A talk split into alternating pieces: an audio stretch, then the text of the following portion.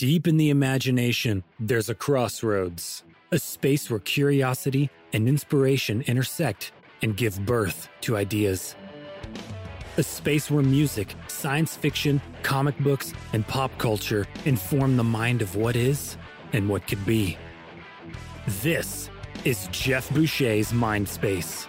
In each episode, legendary journalist Jeff Boucher welcomes the biggest names in genre entertainment for an expansive dive into all things pop culture. Journey with Jeff as he explores the latest news and recommendations of the hottest releases across entertainment with his most trusted confidants. You are now entering deep space. Heavy Metal presents Jeff Boucher's Mind Space.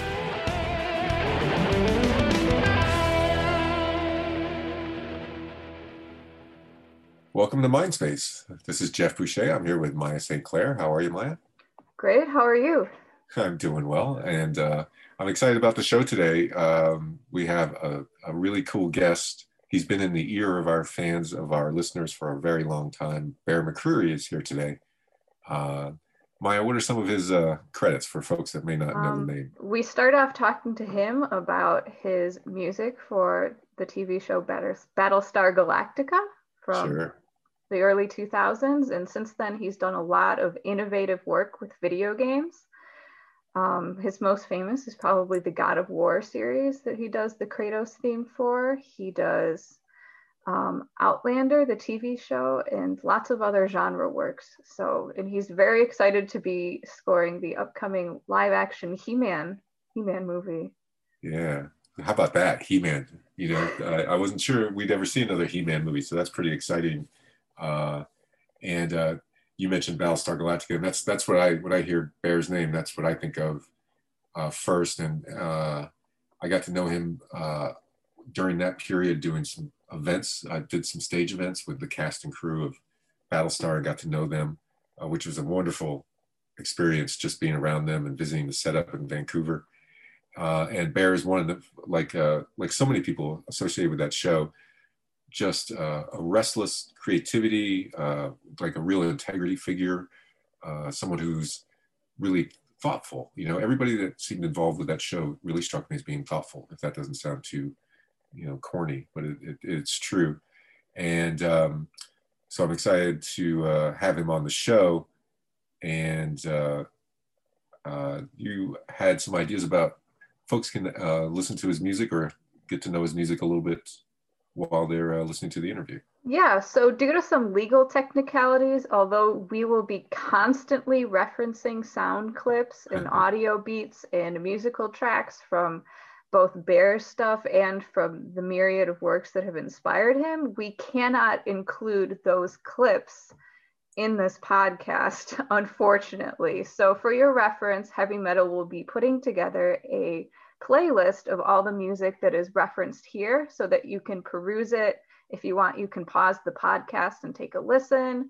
We'll have, um, he talks about a lot of classic themes from Elmer Bernstein. We'll have all of those, including from the heavy metal movie, and um, culminating in the cover song from Battlestar Galactica that we will not spoil, um, but is absolutely mind blowing once you listen to it. So, Oh, yeah. and also lots of classic sci-fi themes. So, and and some metal, metal too.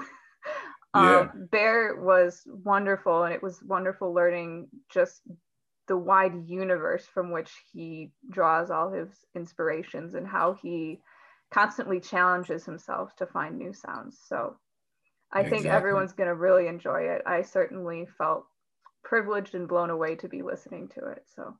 Oh, that's fantastic. Well, that it's uh, I'm so glad to hear that, and uh, that's that's great about the uh, playlist. It's much better than my idea, which was I was just going to hum, and uh, I think that that after like two or three, I think that probably would not have gone as well as it did, it does in my head. You know, that's my that's my suspicion.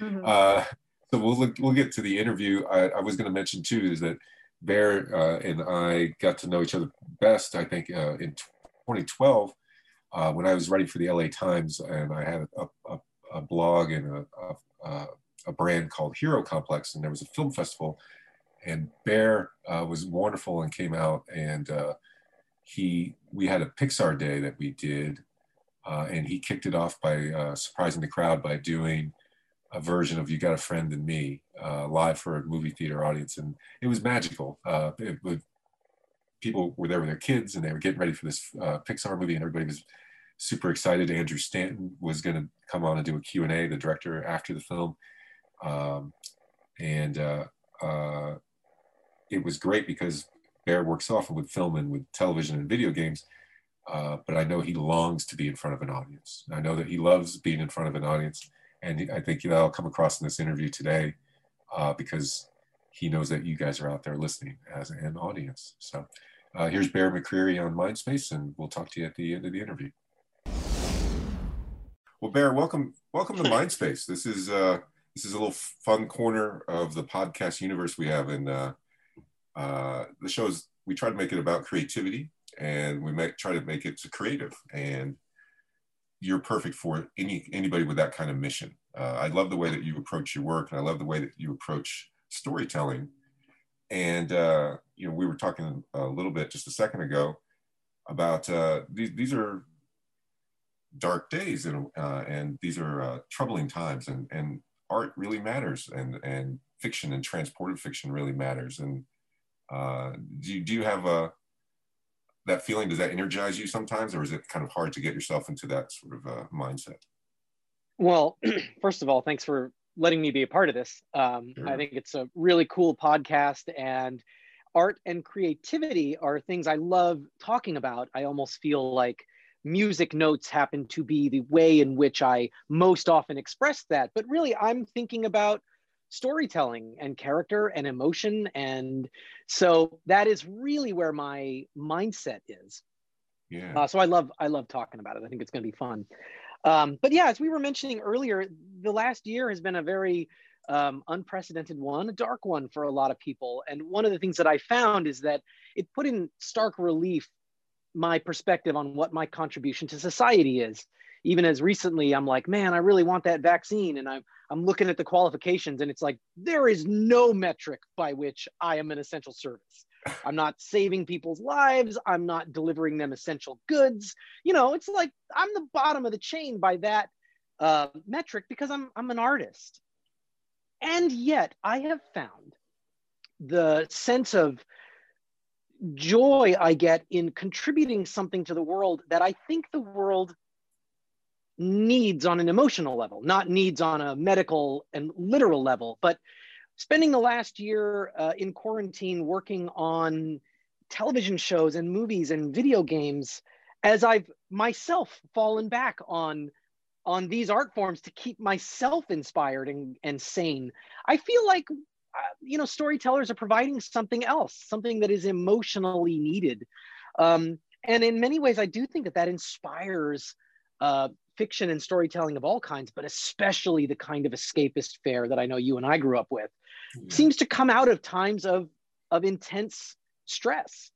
Yeah, absolutely, absolutely. And uh, I've always thought, uh, you know, William Goldman in his screenwriting book, he he has a line. Uh, I can't remember the exact quote, but it's pretty funny about how uh, difficult it is to live in Los Angeles and, and be a writer because it's so nice out. Like you know, like uh, uh, and and you know, people say like if you think about uh, as far as the, uh, the, the written word. You know, the great novels are from Russia and from Ireland and England, and you know, uh, there's not a ton yep. of uh, you know Tahitian literature, or you know, like uh, as far that's as totally true. Yeah, I mean, it's a, yeah, that it's definitely this feeling that great art is born of pain, right. um, which to a degree, you know, is true. I mean, the most authentic art that we love comes from people that have had part of the human experience and lived to tell about it. You know, and and God, I mean, I, when I was a teenager, even like I I I had almost a quarter life crisis when I thought the best art came from people that you know didn't live to tell about it. I mean, and when I was realizing I was starting to put together all my heroes. It's like Kurt Cobain was the first shocker for me. And then I realized George Gershwin died in his early 30s. Ravel died young. Beethoven went deaf. And you start realizing, like, whoa, whoa, whoa, hold on. Every single person I whose music I admire had a tragic short life. Is that what is necessary? Um, and in many ways, what got me out of that um, was was meeting one of my heroes Elmer Bernstein. I met him when I was 16. And it, Jeff, to say it was an eye opener is an understatement because I was like, oh, oh, this guy's old. He's like in his late 70s and he's uh, uh, revered. He's a titan of his industry. He was one of the first major film composers to burst out sort of after the initial golden age of Hollywood. And he's a wonderful, sweet guy with a family. Like, I was like, I got it. That's what I want to be. Like, I, I want to be the artist that also, like, you know, gets to overcome pain. Not that Elmer had an easy life. Uh, he was right. blacklisted in the 50s. You know, I mean, he sure. he had a lot of trouble. Uh, trouble. But yeah. that was inspiring to me, and it's it does make you realize like you do need to live a, a dynamic life in order to be able to create art that resonates with people. Absolutely, and and the sustained artist, the the one that uh, uh, you know can explore craft and and and also uh, connect their art to different parts of their life, uh, different periods of their life. You know, like you think about like Johnny Cash with his albums, his later albums with Rick Rubin, and how you know we hadn't really had albums like that in, in rock and roll, or uh, you know where uh, someone an artist staring into the twilight, you know, and like yeah, how, how different that perspective is. Uh, but you, when you were talking about Herman, uh, you got to tell a little bit of that story about meeting. Uh, oh, meeting Elmer. Uh, yeah. Mean, so can yeah, I can I, was... butt in as the assistant just to give the audience a bit of background? Maya, please join us. What's up? Hi, yeah, Mindspace assistant here. Um, I think our audience might be interested to know, as heavy metal fans, that Elmer Bernstein was the composer for the heavy metal score for the movie in 1981. Yeah, it's uh, a big Absolutely. One. one of my favorite scores of his. Is um, it? Yeah, oh my god! Any, I, any I, tracks that I, you like totally, in particular? Um, I know so Taarna's but it's, theme is is. Tar- I was about to say it's Taarna's theme. I mean Taarna's theme, which um, uh, I I um, borrowed liberally from when I got my very first sort of sweeping space opera epic, which was a video game for Capcom called Dark Void. Very wow. sort of little known game at this point. I even hired the ondes Martenot player. The ondes Martenot is an early electronic instrument, actually, maybe even one of the first. Elmer famously told the story of, um, or he famously used the ondes Martenot all throughout the 80s. You hear it in the opening of Ghostbusters. It sounds like people assume it's a theremin. It's not, it's a keyboard instrument with a a ribbon that triggers a, um, an oscillator. It's an early synthesizer. Wow. But what's funny, heavy metal is where he learned about the instrument. And his orchestrator at that time said, Hey, I got, I, I want to try this thing out. And on Taarna's theme, he threw it in. They just had an ondes player. And Elmer was conducting and he said he stopped and he goes, What? He turns around and looks at his guy, What is that? and sure enough, it became such a signature part of his sound that it, later on in his career, there were stories of like John Landis and other directors saying like, just don't use that damn theremin thing, you know? Really? Because he would use it in everything, but it was a beautiful sound. And I used uh, the ondes Martenot player he used on Dark Void because I just said, I want, I want that sound. Yeah, yeah heavy metal. What a great score. Well, and, um, and what an amazing, um, to become his protege in, in so many ways, right? I mean, that, uh, absolutely. Met, I, I, was, uh, the, I was among his last uh, proteges. I worked with him for almost 10 years. I met him in my small town where I grew up, Bellingham, Washington. And he, as it turns out, kept a sailboat in the harbor because it was the last harbor uh, before you basically hit Canada. And he would go up and sail to Alaska and back. He was a, a sailor, among many other things. So the guy at the local yacht club knew him and I was student of the month at the Rotary Club my junior year. And I got up and, you know, they said, this is Bear McCreary. He wants to go to uh, USC and study film scoring. And so this guy, Joe Coons, who got a signed CD for the rest of my career until he passed away last year. I mean, seriously, like this guy changed my life. He comes up to me and he goes, I've got a friend in the business. Maybe you'd like to meet him. Have you heard of Elmer Bernstein? so uh, I met him when he came up to, uh, to, to his boat. I met him my junior year of high school, and uh, he wrote me a letter to get into USC, which I'm sure was helpful. And I started sitting in on his classes and uh, started working for him over the summers while I was attending USC, and um, and and and learned so much about really the the art and the craft and life from him. I learned basically nothing about the business because by that point, the film music business had evolved, and he was one of those few. I mean, literally five that could survive this tectonic shift when technology took over. You had Elmer Bernstein, Jerry Goldsmith, John Williams, Ennio Morricone. I mean, I'm running out now. Everybody else had to learn how to make MIDI mockups, how to make use samples, how to use sequencers, how to pray, play a cue in advance. There were these handful of guys that were famous enough that it could they could say, no, no, no, I'll sit at a piano and play you some stuff, and then you hear your cues with the orchestra. Otherwise, like I'm not gonna, I'm not interested. Sorry. Yeah. So I got to kind of watch him, you know, deal with filmmakers in the same way he did in the 50s. Yeah. And so I learned a lot about the art form and film and narrative. He was so just inspiring. He changed my life. You know, I mean, I learned um, uh, it really, I became who I am as an artist, I think, because he gave me the tools to do that. Wow. As you say that, it reminds me of uh, when I was at the LA Times that there were some of the, uh, the journalists that had really risen during the 60s and 70s and 80s that were still there, uh, you know, come the 90s. And some of them just would not do like email or would not do yeah. like a, a particular uh, you know uh, software and they would have someone come and do it for them. And uh, it was that last right on the paradigm shift it was the on the cusp the, the folks that were still valuable enough that the the new school had to shift to yes. the old school for them. Uh, and you think about all the institutional memory that they brought and then as as those people move out all the people that you lose uh, you know and it's a baton handoff. But i mean what an extraordinary experience. And it sounds like he was just a, a lovely guy he he really was. And one of the things I, I, was very fortunate in meeting him of all people because he took uh, an extraordinary interest in passing on his knowledge. He mm-hmm. and henry mancini um, who they were friends. I mean they were they were peers. And they really took film music history passing their information forward sharing their enthusiasm teaching. That was a huge part of their lives um, so Elmer, you know, took a huge interest in me and took me under his wing. And, um, you know, I mean, I, I like, I lived at his house for a summer when I was uh, house sitting for him. My first paid job as a musician. He goes, all right, I need you to house sit my home in Santa Barbara.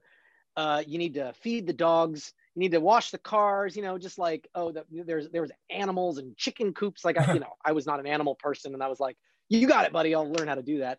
And he says, and I've been getting fan requests for this old score, King of Kings of the Sun, an old Yul Brynner uh, adventure pick that had never been on TV, never been released on home format, and this original master tapes of the soundtrack had been thrown out by the studio. And he goes, I want to re-record it uh, next year.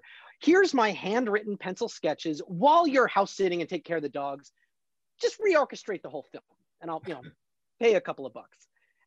So think about this, Jeff for in terms of like orchestration and film music. I took his handwritten pencil sketches, spent a summer like, yes, taking care of the dogs, but also just like hanging out in the hot tub in Santa Barbara, you know, sure. like I spent a summer reorchestrating it from scratch, doing everything I could to get inside his sketches and understand his intention. Then at the end of the summer, he came, I he came home, I printed them all out, and he showed me all the places I messed up. It was mm-hmm. like red pencil time. I learned more that summer than I would have if I became a PhD in, you know, orchestration. Uh, it was incredible. Um, and ultimately, at the last recording session of his life, Kings of the Sun, the entire score, my orchestration was recorded. Wow. Um, so I feel like, you know, I, I got to contribute back to his legacy in a very small way. Wow, that's amazing. And you know, when um, when you go from idea to the page or idea to the keyboard, or, uh, uh, uh, you know, whether it's musical or computer, um, there's all the things that go into that that lead up to that moment. And and one of the things that uh, I think is interesting is uh, I'll, I'll, compare it to like uh, filmmaking is there's filmmakers who go out and live life and then make movies, and then there's filmmakers who watch movies and then make movies. yes, and it's a different. You're, you're, you're sort of like Sam Peckinpah v. Steven Spielberg. Yeah, you know? exactly, exactly. You know, like when Spielberg was making Jaws, you know, they, I, uh, there was the, uh, uh, the line that someone said is like, you know, this is a guy that's never knows what it's like to to wait under someone's balcony and and, and have their heart broken because he's he's a teenager. He, Yes. you know, he doesn't know that. Uh, Yeah. Not that that happens in Jaws anyway, but uh, No, exactly. But but but yeah, no, it's interesting how uh, all art forms have a certain form of like cyclical inspiration. Movies that inspire uh, filmmakers, and I mean, I am I am way more in that camp. I mean, I have wanted to be a film composer since I was five. So when I'm scoring like a searing drama, it's not like I'm there's a wellspring of like, oh, I'm remembering when I you know, worked at a cannery. You know, Yeah. it's like, no, man, I've been an artist since day one. So. I don't think I think they're both valid, but it is an interesting like different ways of approaching the storytelling medium. Well, how, what do you do to make sure? Do you, uh, is there anything that you do that makes you um, that you set aside, like uh, any sort of practices that you have to to find new levels of inspirations and and uh, and especially with sounds? I mean, because you, uh, you you've included some wonderfully exotic and tribal things in some of your work, and and uh, I- I'm sure people wonder, you know, how did you find that? How did you get that? Where did that come from? Well, those are those are great questions, uh, Jeff. And I think there was actually sort of two questions. Like one, I always try to find emotional inspiration and truth that I feel. Mm. So I am drawing from a wellspring of my experience. And yes, I've I've lived the artist's life, but you know, life isn't easy for anyone. So anytime you're, you know, you're you're drawing from heartbreak and crushing disappointments or elation that you know something happened or when you were in love. These are all emotions you need when you're telling a story. I'm sure as a writer typing words onto a page you're drawing from that same thing. I think we all want something authentic. So i never you know sort of think well this is a scene where we're supposed to be happy. I'll use a major seven chord. There next. You know it's it's very personal. Um in terms of the sounds I find sounds inspiring. So I often am gravitating towards projects that allow me to explore things I don't know. So a lot of that is sort of in the selection of where I put my time and energy, what projects I take on. Um, before I did Battlestar Galactica, I was realizing like as I was emerging into this uh, job, it was my first job. I was 20 four, I think, when I took over the show as composer. You know, I was Elmer Bernstein's protege. I grew up listening to Jerry Goldsmith. I didn't even listen to non orchestral music until I was 14.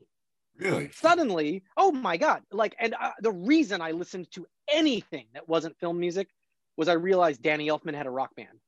And then Yeah. I realized those songs from Highlander had a band that made them. So I was like, huh, uh, like Oingo Boingo, Pink Floyd, Queen. That's and then I was like, oh, rock and roll is really cool. But I mean, it was seriously like 14 or 15 before I gravitated away from that. So imagine Battlestar comes up and it's like, oh my god, this is like super modern. Uh, I am I don't know anything about taiko drums. I don't really know anything about like synthesis and modern scoring, but it's like time to learn Yeah. you know and and learn i did i mean i really studied japanese um, taiko drumming why those patterns are what they are the way they work it doesn't mean i adhered to those rules but i wanted to understand those rules and i had so much fun um, and learned so much that I, I just that became my de facto um, philosophy moving forward uh, when i got started on um, God of War for Sony PlayStation. I did not really know anything about Norwegian folk music, but I was like, what a great opportunity to learn about this and learn about um, these languages and these cultures. And and I think part of what you're hearing when you listen to my music is the joy that I feel in discovering these things. Yeah. Um, and in many ways, it's sort of why I kind of hop from style to style because it's like, awesome, I did that. And uh, in the wake of Battlestar Galactica, there were many opportunities to do like Japanese kind of drums and do that drum music. And and for a while, actually, I I kind of went cold turkey. I was like, uh, uh-uh, I'm Yeah. not I'm not doing that. I'm just I had no interest in doing that. I did that.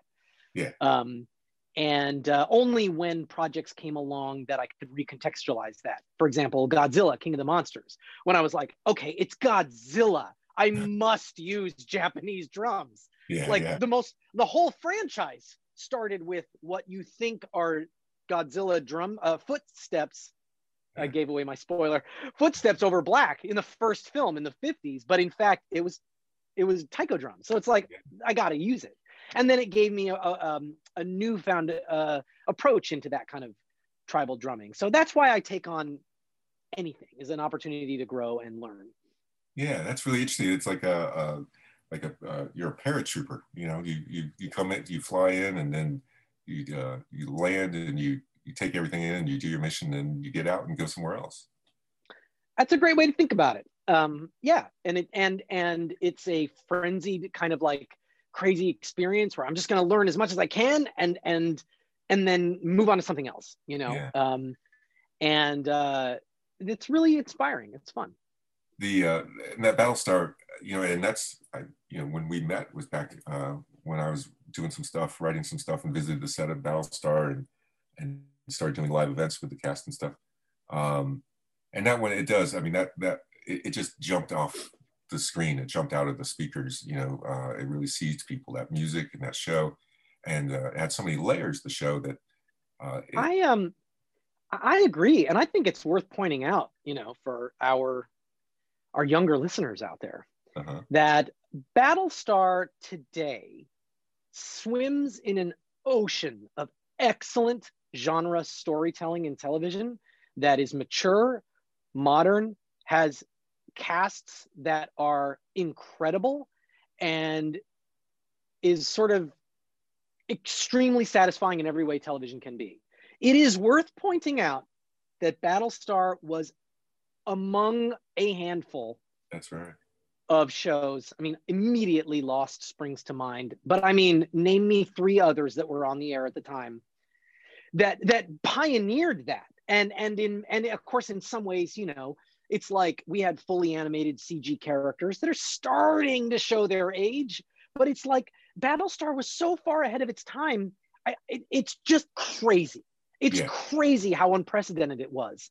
And for people that maybe go back and binge it now to understand that while there were uh, obviously executives and producers that believed in it and fought for it and and and dedicated their lives to it, there we they were fighting against a tidal wave of corporate pressure to make it land on a planet, solve a mystery, and go away again.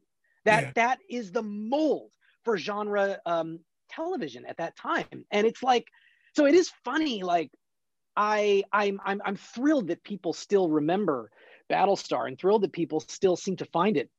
And yet I can't help but think like, are you tracking what a big deal this show was yeah. in 2003? You know what I mean? Like, it's crazy how much mm. that changed things. And and again, just to put my own perspective on it, how fortunate I was that that was what put me on the, the map of the film scoring world. I was super young, knew nothing about operating on a television show in a professional manner. And that sort of taught me, well, that's how you make TV. That's what it's supposed to be Battlestar Galactica. Yeah.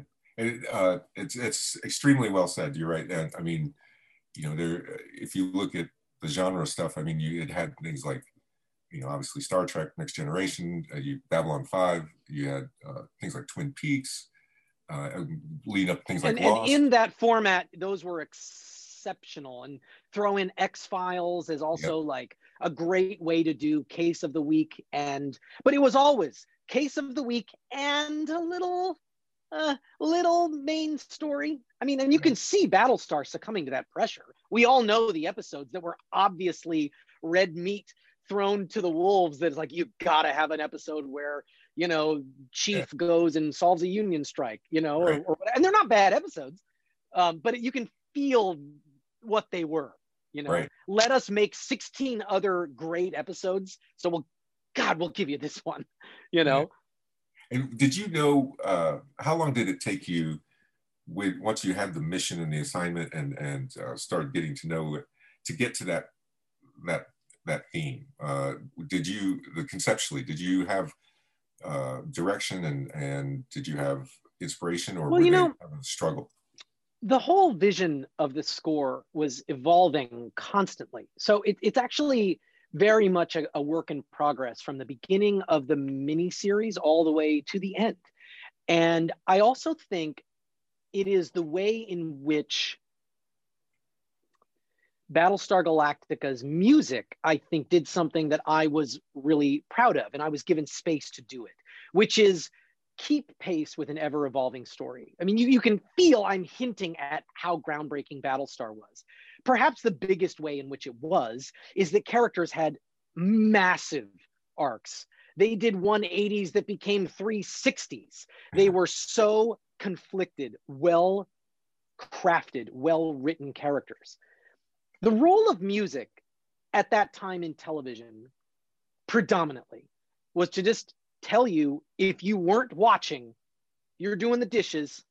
Oh, I'm watching Law and Order. Oh. And it worked. You know what yeah. I mean? Like it was so clear that it made it sort of challenging to approach something like Battlestar. Okay, we start we start doing things that are thematic. We start using themes for specific characters. What do you do with a character like Starbuck, who's obviously in the in the pilot, like she's the hero, and even that is daring. It yeah. was even, dare I say, controversial. Okay, but by episode eight of season one, she's torturing a guy, yeah. and we kind of think she's wrong to do it. That's eight episodes in. By the time we get to 70 hours later, she is so fascinating. And her theme had to just evolve and evolve, and I had to write her different ones and meld them together at the end. Um, the fact that I had the space to do that meant that, you know, the vision of the show really was all right, what are we doing this week? Let's and and I love that I had the space to do that. That yeah. and and really it was it was brave at the time to say like, okay, let's, you know, the last time we heard Starbucks theme was this heroic thing, but you know, getting into season three, it's like I think now that she's talking with Leoben and he's hinting at something divine, something prophetic about her, like I gotta, I gotta introduce new material. I'm starving for musical material, and they let me do it. Um, so it, you know, I, I think it, it, it is epitomized by by the introduction of, which I won't spoil, but a song that meant something. I mean, seriously, no spoilers a decade later. Um, but it's like that where the writers came to me and said, Hey, we want to do this. You know, that you realize like, wow, there are there are no rules here. That must know, have been can, quite a meeting. That must have been quite a meeting. It was, like, come on. Are you Jeff, serious? you want to hear how you want to hear how it went? Yeah. Again, I won't spoil it. So the editor calls me up and he goes, Hey, so I'm working on this song for this episode. And I go, I- I'm sorry, what? You know, this this song that we're licensing. And I'm like, oh, oh, I haven't even heard of that. I caught Ron D. Moore in the hallway while I was spotting an, an, another episode. I was like, Ron, Ron, um, uh, that song. I, I just heard we're we're doing a version of that song. What do you uh, what do you want it to sound like? He's like, oh, right, uh, yeah, that. I, I don't know, just um, make it sound like Battlestar. And, I, and then he kept going. And I was like, uh, okay. So I made a demo and I was like, how about George Harrison meets Rage Against the Machine meets Indian music? Like I was like, you know what? This is such a weird opportunity. I'm just gonna I'm gonna do the version that's gonna get thrown out. And then all I was know, like at least I tried something daring and cool. And um, I'm telling you, Jeff, the demo, I can hear the difference because it has, you know, fake drums and samples and some stuff. But fans, you would not know the difference. Like wow. when I sent that demo in, Ron was like, well, okay, that's it. And it was. Isn't you know what I mean? And yeah. it was crazy. I mean, what an inspiring uh, opportunity. And here's the craziest thing when I wrote it, I did not know its narrative function. Really? All I knew is that we needed it for something. Wow. Yeah. And yeah. so when I watched the first cut of the episode in question, how it was actually used blew my mind. And it's worth actually pointing out, like as much as I one one of the techniques I use to stay inspired on a television show is wherever possible, I don't read the scripts hmm. because it robs me of the opportunity to have the fans experience of just watching what we have and having an immediate emotional reaction and going, I know what to do. When I read the scripts, I'm making decisions that like a hundred other people are going to make. I'm casting it. I'm performing the lines, I'm editing it, I'm doing the VFX, and I'm kind of like I'm already forming musical opinions based on that. Right. and that with that said, I do read the script. Sometimes you have to, but I'm telling you, man, working on a show like Battlestar, where every week you go, send me the episode, I'm gonna start writing it, and I just like the fans, I'm like, what? Like uh, my mind is getting blown every week. That was an amazing experience, just That's as a amazing. creator and a fan. Yeah, and and and also it's it's such, you know, uh, when you're saying what Ron said, it's so nice to work with people that have the assurance of knowing when they don't need to get their fingerprints on things or when they don't need to say, you know, uh, some people will, will uh, I've worked with during the years, they'll, they'll, they'll want to change something just because they want to have their fingerprints on it uh, or, or. Oh, hundred percent. Or, or they feel that if they don't right. offer notes, oh, they're looking around like, oh, people are going to think I don't know what I'm doing.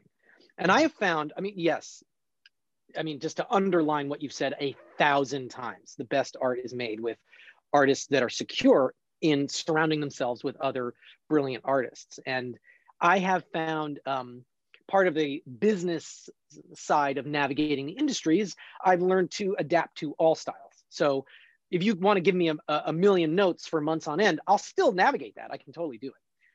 But you give me some creative freedom and trust and let me try something uh, most of the best work I have done comes from those relationships. And I really appreciate the people that are um, in that position to do that. Wow. You know, I, I, I chatted with, uh, you mentioned Danny Elfman. I chatted with him for a, a deadline story I was writing uh, about a year, year ago, maybe. And uh, he mentioned, he's like, the only time I've worked with a director that really knew music uh, it kind of threw him off. Uh, and he said it was Warren Beatty uh, who had like that he, he, he could say, I want something like this, this, and this, and actually speak in the language that uh, is native to people that do what you do. Um, have you, what's your experience with that sort of similar kind of uh, interaction?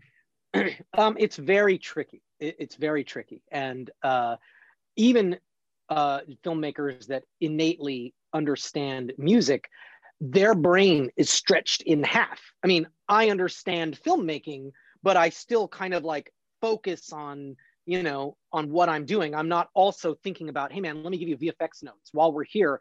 Check out in the background, that's a little blurry. Like I could do that. I yeah. don't, you know, because I'm like concentrating on what I do. Um, but uh, most of the time, I have found that um, even when filmmakers want to speak contextually about music, it's always easier for them to speak contextually about filmmaking and storytelling. So, so rarely do I gravitate the conversation that way and have them go, stop, stop, stop, stop, stop. I'm talking about clarinets. Is it a B flat clarinet or an E flat clarinet? Answer the question, sir. You know what I mean? Like, like they, um, there's a trick I, I learned from Elmer. And I, I say this to young composers all the time. Like if I could dilute my 10 years with him to one piece of advice. Wow. It's a, a question to ask filmmakers whenever you are lost, whenever you think they're lost, whenever there's tension in the room, whenever you're confused, whenever a cue gets thrown out, there's only one thing you need to ask a director. Hmm. What do you want the audience to feel? Hmm. When you ask that and you word it exactly that way, every director, their vision just solidifies immediately. I've never had a filmmaker go, I don't know, you tell me. Never. And it's the way you're wording it. You're not saying, like, well, what are you trying to say? What do you want to do? Is it supposed to be scary? No, it's what do you want the audience to feel is such a fundamental truth to what we are even doing here. Yeah. Every filmmaker goes, well, they're supposed to be scared. I want them to feel like this character is about to die, but but you know, whatever. I want them to feel, I want them to laugh. I want them to feel joy. I want them to, you know, I'm often surprised, especially if I'm confused or I'm like, man, this, this is not, I'm, I mean, like, I'm making this as scary as I can. What is wrong? What do you want the audience to feel? I want them to feel relief that and feel joy that the character, you know, like a scene ago, that character's alive because the main character's thinking about that. And you're like, oh, like, oh, I get it so that the mood again, ring. like totally that conversation has never steered me wrong. uh, especially when it's like, well, the temp does this. Can we listen to the temp again? The temp does that, and it's sort of like, okay, yeah, cool, let's listen to it. What do you want the audience to feel? It always pulls you closer to the truth, um, and that's one of those things when I was talking about the things I learned from Elmer. That um, you know, yes, he he'd been in the business since 1953, but there was a piece of wisdom there that I've not heard from anybody else yeah. because it's like, well, make your sample sound like this and like, oh, you know, conforming picture and, you know, blah, blah, blah, do it all. The, and it's like, man, that is the core of what we're doing. I'm mm-hmm. trying to help a director answer that question in every scene. It's elemental. You know, it's simple, but it's elemental. And, and simple doesn't mean easy always. It, it, sometimes it just means basic, you know, or, or elemental. Uh, yeah. And, you know, directors are, no matter no matter where they are they are they are scared because they are in a scary position everything's on the line if this movie is a complete piece of crap it my career is going to be fine yeah. you know what i mean like it it is even the actors it's like does not matter and for the director though that director jail that's real you know what i mean? So while for us it's like yeah man i'm putting music in a thing. In a way it's like i think of it like um, i'm your defense attorney and you're facing a, a, a 10 year prison sentence. The 10 years of movie jail if this movie's bad. Or mm-hmm. i'm a heart surgeon and and this movie is your child. And it's like of course the parent is like freaking out. So part of your job is not just to be like yo i've operated on hearts all the time. What's your problem? No. Okay. you come in and go i i understand how you feel and it's going to be okay it's a like, hostage situation it is it is. It's a, these are and what what are all the analogies we're making, Jeff? Intense, high stakes, high emotion um, situations that require the professional be measured and calm and cool. Right. And uh, and so yeah, I mean, it's like there's so many things you have to master in to, to, to really succeed in, in the entertainment business. I mean, I'm obviously screenwriters and actors, everybody has their own version of this, but, but for me, that that's mine where it's like, if your director starts panicking like well we'll win the temp and and i don't like clarinets and you know all this stuff you can answer their questions. I'm just going to answer every question you ask. They are spooling themselves up and they're getting more and more freaked out. When really what do you want the audience to feel? I get that now. Let me go do that and play it for you the the funniest thing i ever heard a director not funniest uh, it was it's somewhat funny but it's also uh, just very uh, revealing uh, I saw Jon Favreau the day that he locked Iron Man 2, which was a very stressful production. You know, they rushed that movie yeah. because Iron Man, the first Iron Man was so successful. And, uh, you know, the, the triumvirate between Kevin Feige and Robert Downey Jr. and, and, and Jon Favreau on the first one, that triangle of power shifted for the second one because Downey was now suddenly the second, the biggest movie star in the world uh, at that point. And, uh, uh, I asked him how he was doing, and he just he looked a wreck. Quite honestly, Jon. I mean, it, it was a really tough uh, process, and he said, "Jeff, do you know the story of El Cid?" I said, uh, "Well, I've heard the title, but I got to tell you, Jon, I actually have never read that book, and I've never seen that movie. I'm sorry." He said, "Well, in a nutshell, El Cid leads these these troops, and he's a great leader, but they're you know facing a great challenge, and they're about to win the final battle and save the day, and, and everything's going to be done. Uh, but then El Cid's killed. He's dead. And uh, the final battle is about to start. And his, his lieutenants, they take him and they put him in his, his saddle and they strap him in. They strap a sword to his hand. And on a, up on the ridgeline, they smack the horse on the ass and it runs. And the troops look up and they see El Cid on the, on the hill. And they're like, El Cid. And then they win the battle. He goes, I'm El Cid. Oh my god. What a great story. Yeah. That's amazing. Yeah. Yeah i um i definitely have a have a great empathy for um for filmmakers. And and as a department head myself i on a, mo- on a smaller scale i know that feeling of walking into a room of a couple hundred people all staring at you thousands of dollars per minute being spent right. and the execs are on the other side of the glass everybody's staring at you you know and then all that happens is problems pro okay. tools shut down a violinist is like i'm missing page four and you're just you're just like you've got to keep you've got to kind of like the appearance is as much as anything else of yeah. being in control and being calm yeah, man, that's a that's a great that's a great story. The funniest And, thing is uh, I saw him. I saw him at the Spider-Man premiere. You know, this last Spider-Man film, uh, and I walk up and hey, how you doing? And start talking to him. And I said, you know, I got to tell you, of all the people I've interviewed since I've been doing it since I was 17, it's a lot of people. I've rarely, if ever, had anybody come up with such a great analogy to their situation, their moment in time. He goes, I told you, I said that. And I'm like, yeah, you said it. It's the first line of the story. I published it. He goes, you put that in the paper? like, yeah, uh, so I think well, man, like- you you you got him at a vulnerable time for sure.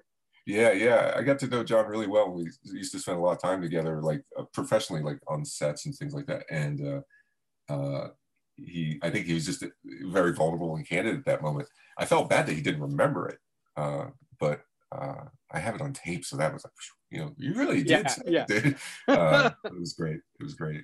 Uh, you know, with Elmer, there's so many movies that he did. I, I'm wondering if there's one that uh, that you would say either surprise you or, or, or you find something uh, in it. And if not, it's okay. But like, or No, one that you just love, like Great Escape was like maybe one of my course. favorite movies ever.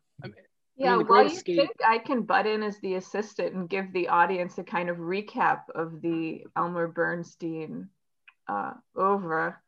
Um, Please, I was going to start with that. That would be helpful. yeah, he did the Magnificent Seven. Sure. Um, I remember one moment in my childhood when we sat down to watch the Ten Commandments, and it starts with this great overture, and just being absolutely blown out of my mind by the, the theme for the Ten Commandments. Um, so he did that. He did Disney's Black Cauldron. He did Airplane. Airplane, Airplane Two, Funny Farm, Yeah. Animal House. Animal House, Ghostbusters, Ghostbusters Two, Mm-hmm. Um, Uh, not Ghostbusters 2. not Ghostbusters Two. quick funny story so elmer one of the things that happened in his career he was typecast and had to break out of it twice once he became the western guy after magnificent seven he did the shootist he did so many westerns. And he studied with aaron copland i mean like he's that americana language was like under his fingertips.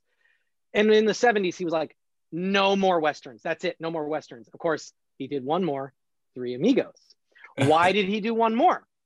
Because he became typecast as the comedy guy.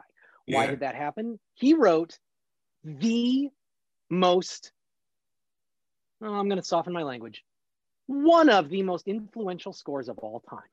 Animal House. That is Animal House. Yes, Animal House. Until then, all comedy was madcap, crazy, zany music. You got to make the audience laugh. So, a young filmmaker named John Landis, whose best friend growing up was Peter Bernstein, Elmer took the two of them to see the Beatles when they were kids. Wow. John Landis gets his first, um, you know, big break, and he's telling the execs at Universal, they go, "Well, who do you want to score this thing?" And he goes, "I want Elmer Bernstein to score it." They laughed at him. First of all, Elmer wouldn't do a movie like this. And second of all, like we would never even ask him. Like, there's no way. There's no way. Well, they didn't know he knew him. So he calls up Elmer and he goes, "I got my first movie. I really want you to do it." And Elmer's, "Look, I, I, love you. I want to help you, but like, I, I, I, why would I? I don't, I don't, I don't know how to do a comedy like that." And he goes, "No, no, no. I want it to be serious. I want it to be totally serious."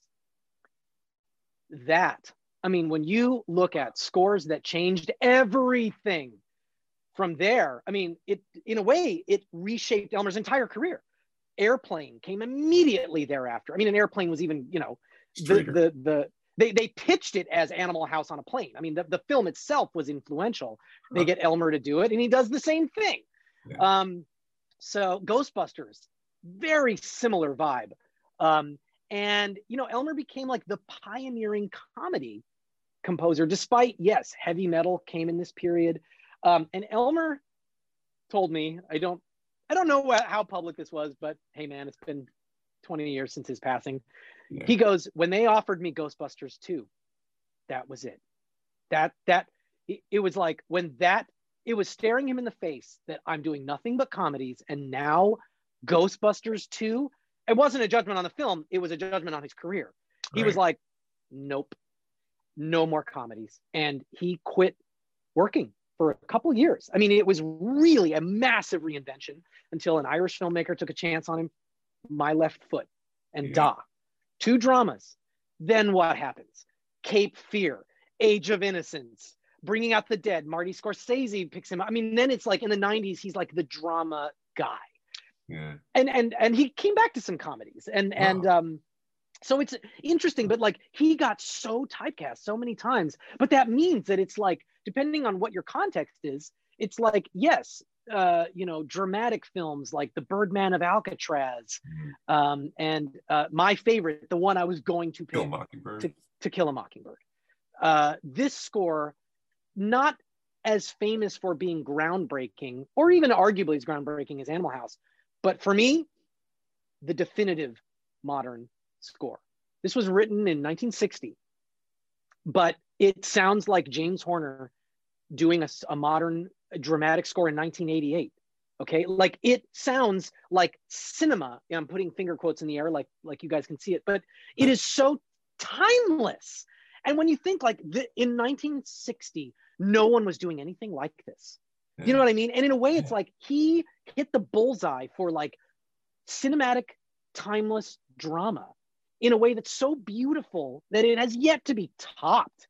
That title sequence in to kill a mockingbird um, isn't showy and it isn't um, like a big genre piece or a big epic but man i mean that's one of those pieces of music that's like as a composer i i, I live in the shadow of that piece Wow. my entire life It's like the sound of literature. Uh, it's like a, a- it's a Yes. literary music almost.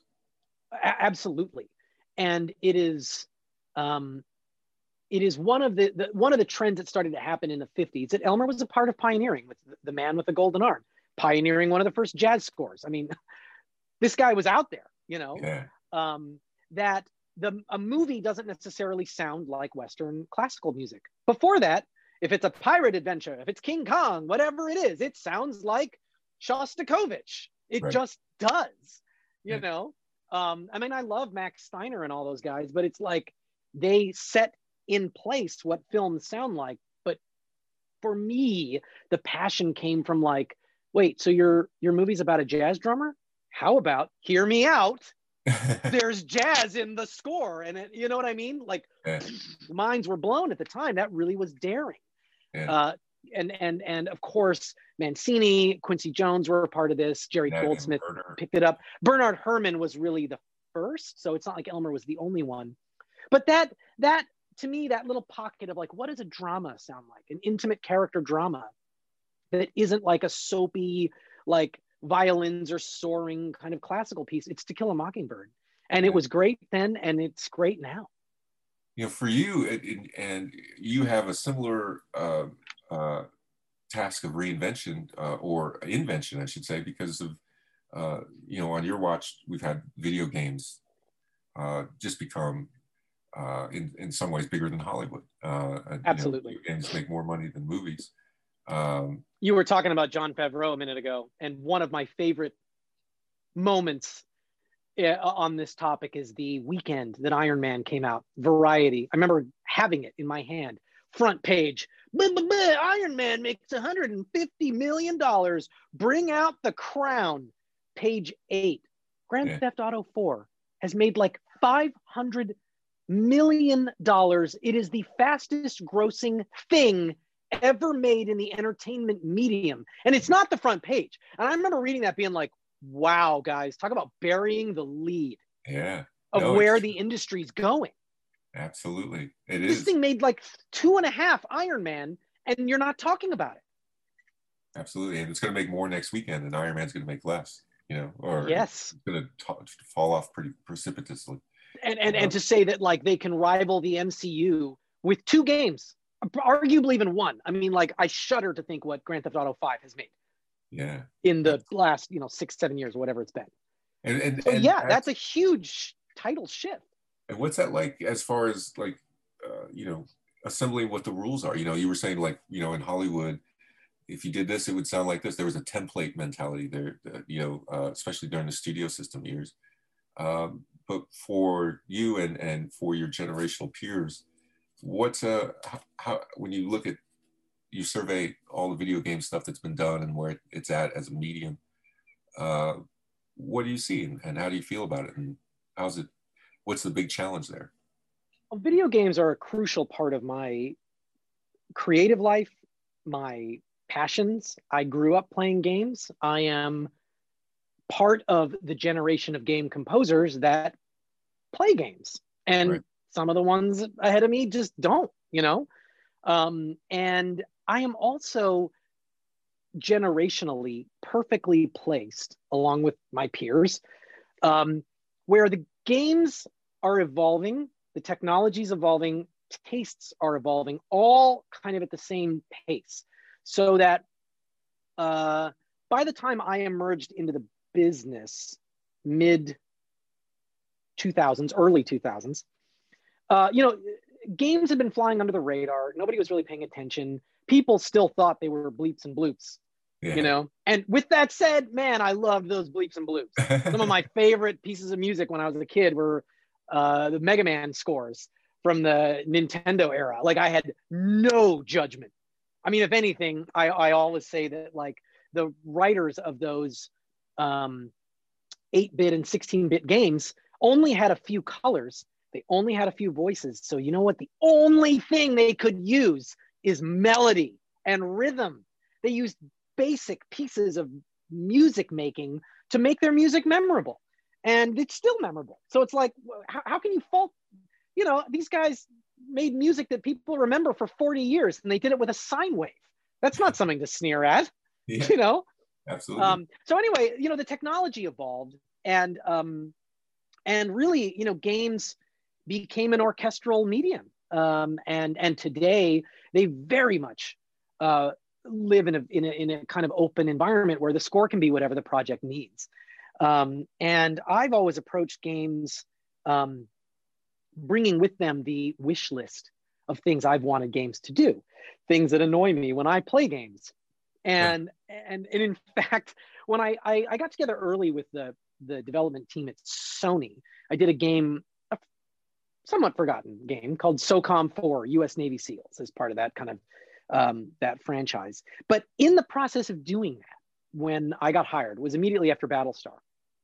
And uh, I just sat down with the guys and I was like, I just came with a laundry list of things that annoyed me about games. How come? How come it's always the same music? Can it change? If you die, does it have to be the same music? Can we evolve more? Like I just said, I want to feel like there's a little guy conducting behind me and he's watching me and he's like shaping the oh guys danger you know and he's evolving not like with layers cross fading up and down but i wanted to feel like a performance. Yeah. and you know god bless that sony team because they just went uh, okay let's work on that. Well i find out later you know that they went and wrote a new audio engine inspired by what we were talking about. And they cut its teeth on socom 4 and it's still in use now. That that and when i i did god of war with them and man, it is incredible the way it worked. And I'm really proud of that collaborative nature because I'm writing music that I think is cool. But ultimately, it's like I hand this over to the coders and I'm like, it's up to you guys. When I play this game to create that feeling like there's a, a conductor watching you play, you have to code the hell out of this. And I have to give you all the pieces that work. Quick end to that anecdote. In 2016, my dream literally came true when God of War was announced at yeah. a big press event at the Shrine Theater. The, God, the game was announced by me walking out in front of a full orchestra, and um, the director of the game, Cory, is playing a build of the game that's been designed for this presentation. He's playing in real time, and Jeff, I kid you not, there I am in front of the orchestra watching him play, and my arms are moving.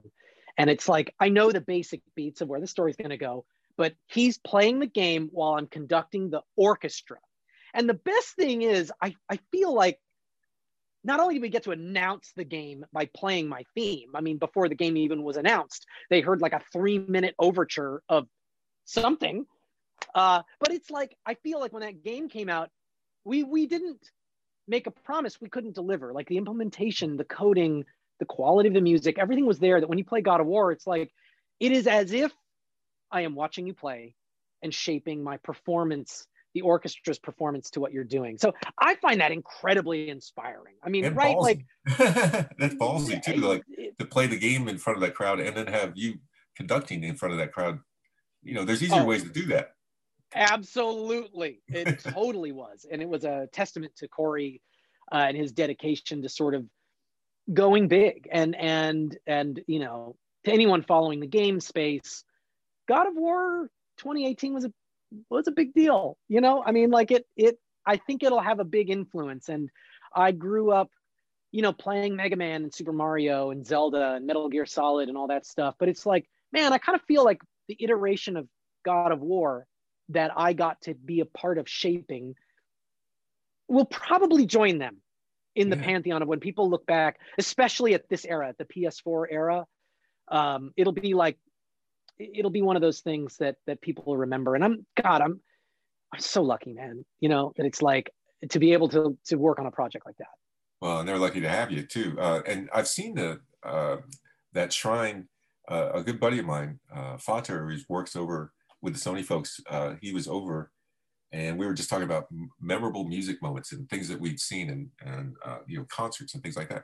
And that was the first thing he, he said, like, this is the best thing I've ever seen. That was music. Like, Oh and my he God. pulled it up on YouTube and showed it to me, and, and that was just a couple of weeks ago, which is uh, I had seen before that, and so it's so funny that that Yeah. uh, you you you zeroed in on that moment. But uh, I'm at the time I said, "There's easier ways to do this." You know, you you're having this guy play this video game live while this guy's conducting live because like that could go really Yeah. wonky. You know, like uh, so I, I admired it and I enjoyed it, and uh, you guys had some Tuvan. Uh, Yeah, there's a lot of uh, deep male vocals. It's not Tuvan, but I got Icelandic singers singing in this ridiculously low register to kind of represent uh, Kratos. I mean, I just wanted something that was really masculine and powerful, and he got this very simple theme. And the story is about his deceased wife, and he takes her ashes with his son, with whom he has conflict, to fulfill her wishes, to scatter her ashes at the highest peak in all the realms. That's the plot of the game and that theme for the, the the the the, boy's mother you know it's evocative and beautiful. And god even it's funny just the lasting potential legacy of these things. One of my assistants who is working with me on some projects just texted me out of the blue. He's like it, the track on the album is called memories of mother. And he's like where did that where did that come from? You know i'm just listening to this and it's like and and it's just neat to think like man that was that came from the inspiration of that story that Cory made, God of War, like that.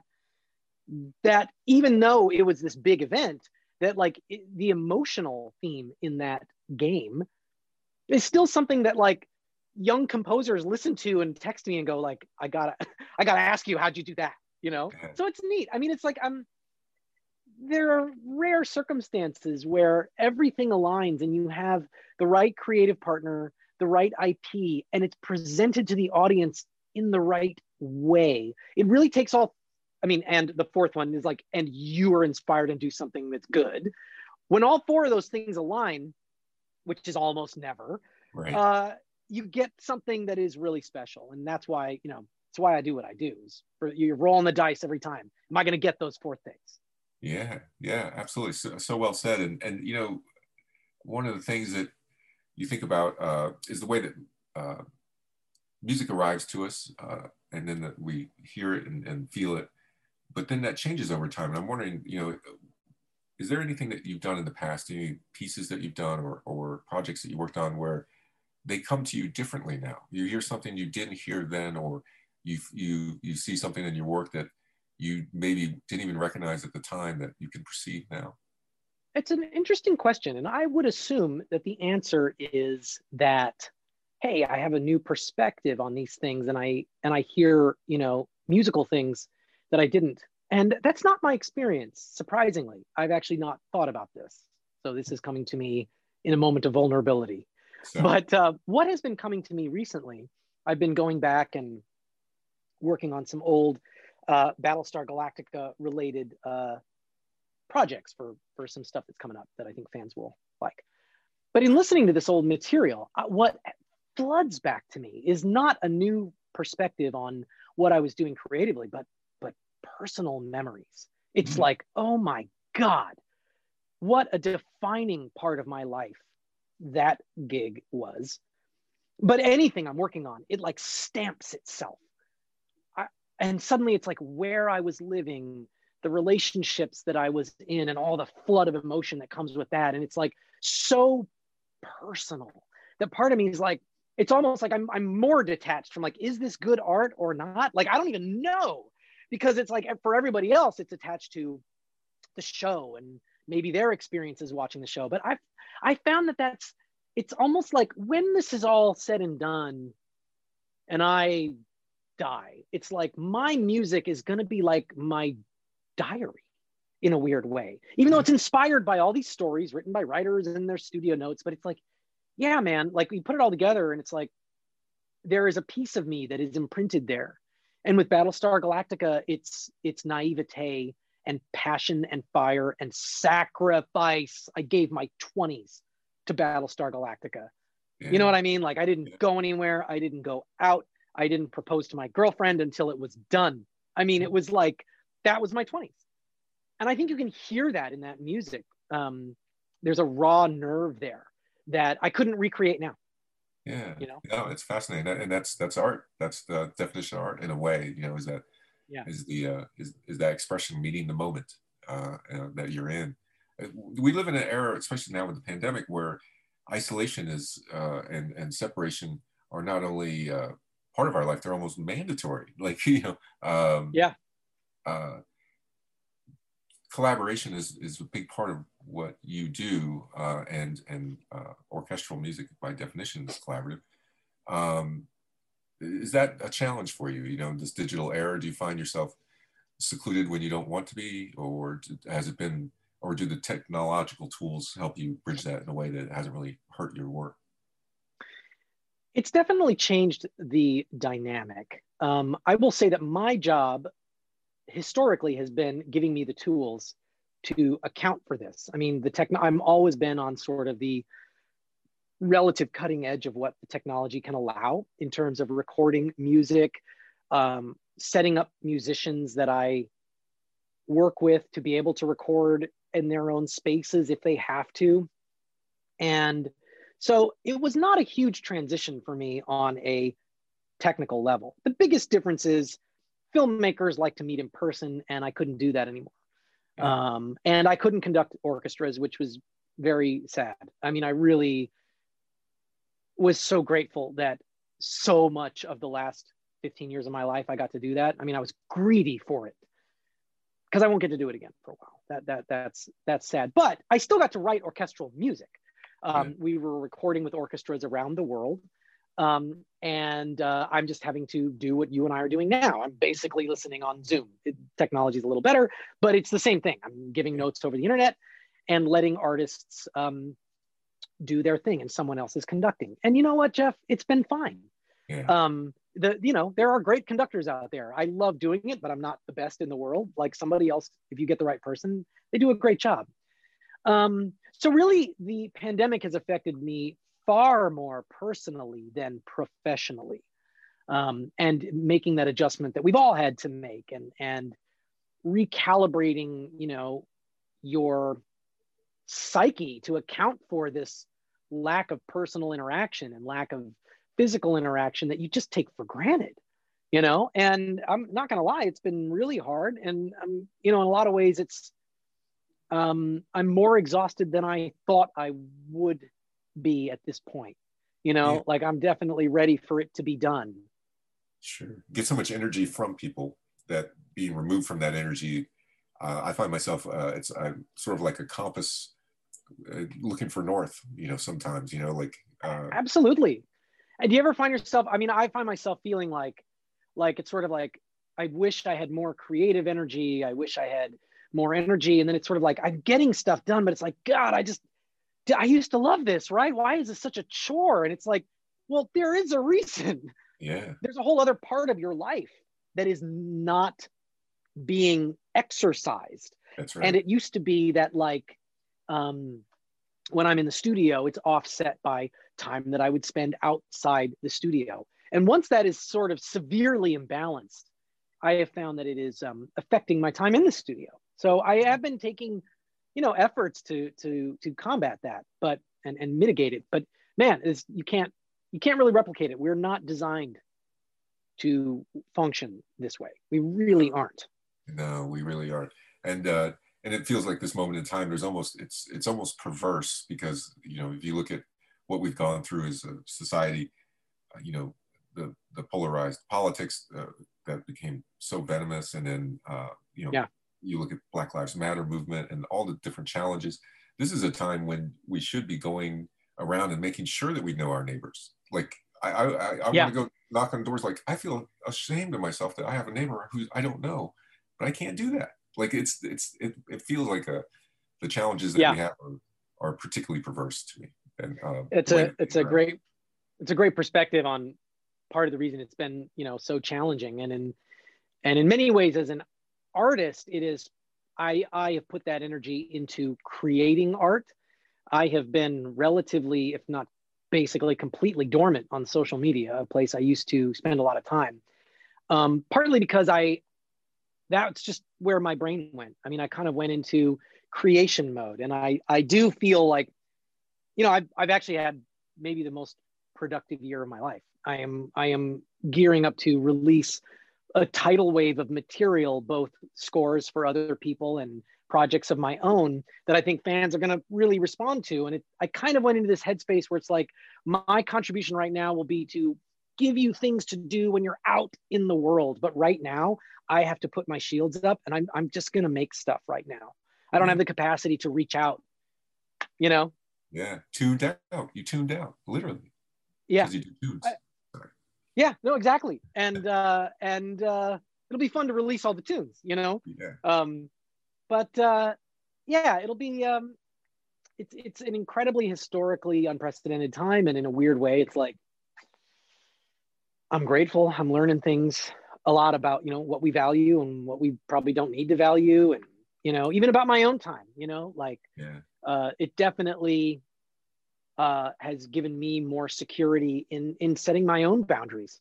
You know what I mean? And so as the pandemic starts to loosen up, there's definitely places where it's like, no, I'm not going to drive across town for that. You know, Right. like let's let's let's be careful. You know, you know what i miss i miss jukeboxes I really? miss going to a bar and going up and putting money in a jukebox and making people listen to my music and having them walk over and say, "Damn, you play good music." Like, like that's more, one of my favorite interactions in in life. And I did That's it awesome. uh, three days ago for the first time in like a year and a half, and went in and I played like four songs, and sure enough, someone came over and said, "Who is this?" I'm like, "Oh, Warren Zevon, Carmelita," you know. Uh, nice. and uh, it, it's I don't not sure why that satisfies me so much. Uh, one thing, Yeah, I, I, I to- definitely miss those kind of interactions with random strangers that you then find finding a bond with random strangers, especially over things we love, art and music. Like that's just the best. I Yeah. miss that for sure. for sure. Like, and you put Marvin Gaye on, and people walk over and they feel like, "Hey, what's going on? I haven't heard this song in a long time." You know, like, uh, Yeah, like this is the song we need to hear right now. You know, like it's my jukebox prescription. Uh, nice. for you, you know, uh, every part of our life, and as you've been discussing, every part of our life, there's a new challenge and there's a new opportunity, um, professionally, personally, what have you. Uh, what's one of the challenges that you're working on? What do you find as a challenge for you now, besides the the, the situation of the world, but maybe with your craft? Is there anything? God, that- I mean, I was about to say like to even ask me that and be like, aside from the like situation of the pandemic, uh, I mean, because it's so impossible to separate that. Yeah. Um, um, but I will try because I think we've talked about that enough. Um, and everything we talked about is a huge challenge to overcome. Um, for me, I think that uh, I think the biggest challenge for me to overcome is in listening to the little voice inside me that says, there's other things you want to do. And if you don't start doing them, you're going to run out of time. tick tick tick. And it's like the siren song of being established in my first medium of choice. Like, I love writing music for people. but I also realized like there's so many other things I love to do. There's so many other art forms I love to explore. There's so many other ways of expressing music and narrative. Um, and that's part of what I've been exploring. And, and in many ways, it's almost like, God, it's like, it, it you know, when new opportunities come up for scoring, and it's like, it, I could totally just do that. And, and there are some things that I've turned down because it's like, uh, now's not the time for that. I, I need to make some space in my creative life. Like I could be, if I could be fully happy just scoring music for other people for my the rest of my life, then it's like well, I can just kick back and I feel like I've got a reputation enough. I, I don't have to shop for gigs. Like people are going to call me. But there's other things I want to do, and um, and I've been doing some of those things and moving toward that. And I that is a challenge the challenge is not in diving into like new mediums and new art forms and meeting new people and introducing yourself as a new thing the challenge is just getting up in the morning and going like do the new thing don't right. just go don't just go to the studio and start writing more film music because you totally could do that today right. set aside four hours and like do this yeah. and uh you know that kind of that that's been a, a a challenge for me. But I've been like, I've been really, really good about it. And and I, you know, I do think that I'm gonna start doing some things out there that are that are different, and um, that's really exciting to me. Like that, you know, like that that ultimately is what kind of gets me out of bed in the morning. Yeah, well, that's fantastic to hear. You know, I I I have a similar experience, but mine is like driven by you know journalism has changed a lot since uh since I started. yeah and uh, uh, you know, but one of the things I'm doing now is writing fiction for the first time, and and uh, uh, it's a it's a fascinating challenge, but it's very invigorating. But it is easier to go to what you know. It's easier to kind of uh, I'll go work instead of go create. Uh, you know uh, that that idea of I yeah. can just keep doing what I do. Uh, but that's it's, it's very much the same thing, and and all the little inner voices that are like, people are going to think you're stupid people aren't going to like this but then you're like but but i like this. Right. shut up little voice shut up. This is exactly. i'm enjoying this. You know? Yeah. um so yeah it's uh it's definitely overcoming sort of your own impulse to be your your your own worst enemy. Yeah. And and then this is another goofy question but if you if you look back uh, on all the films and, and, TV shows that you grew up with, that we grew up with, and, and ones before that that you've gone back to. Uh, and this isn't to criticize any one of them, but is there one that you like? I would have liked to have done that. Like, uh, I would have loved to have a chance to do that or have my name on that. Uh, oh man, that's a tricky one because it's like it, it is impossible to kind of separate how much I love something and would have wanted to be a part of it with, but like the part of the reason I love it is that it's like so perfect. You know right. what I mean? Yeah. Um, so yeah. in many ways, it's it, it, it it's honestly, Jeff, almost impossible to answer because part of it is like the twist that I put it in is like I take my love for those things and spin them into like what I consider like very thinly veiled love letters. You know, yeah. like like for me, one of those projects that just changed my world was the 1982 Conan the Barbarian. Yeah. If I had to pick like if I had to pick one score, it might be that one. That's my Tell favorite. That. Tell me about that. Oh my god. It it is um there's so much passion in it, so much innovation, so much like luscious melody and extreme power. And yeah. if you think about it like what have I what do I try to put in everything that I do? I mean, it uh, like God of War and Masters of the Universe are like very thinly veiled love letters to yeah. what Basil Poledouris did in that score. Um, that whole movie was just like greater than the sum of its parts. It was magic. Every single person, arguably, bringing something, you know, greater than they would ever bring to anything else. Arguably. Yeah. Um, and and it's like, and it created this whirlwind of I, I just think brilliance that is overshadowed by the shit-tastic sequel and even more the the DVD library of shitty fantasy films that it spawned that it just gets lumped with them. And it's yes. like, no, no, no, this is like one of the great, even though it came out in 82, it's one of the great 70s auteur films. That's right. You know what I, I mean? I, it's like a, it is John Milius like blasted all over the screen with one of the greatest scores ever. I mean, it's like I love it. Um, Yeah. But yeah, that's my answer. Is it's like, well, I wouldn't touch Conan the Barbarian. I wouldn't dare. But you give me Masters of the Universe and Kevin Smith, I'll I get to play around with that language in a just shameless way. You know, Yeah. and as I mentioned with Dark Void and Elmer Bernstein's Heavy Metal, it's like I wouldn't touch heavy metal, the original film, but it's like you give me a, a, a video game about a guy in a rocket pack flying around in an alternate dimension.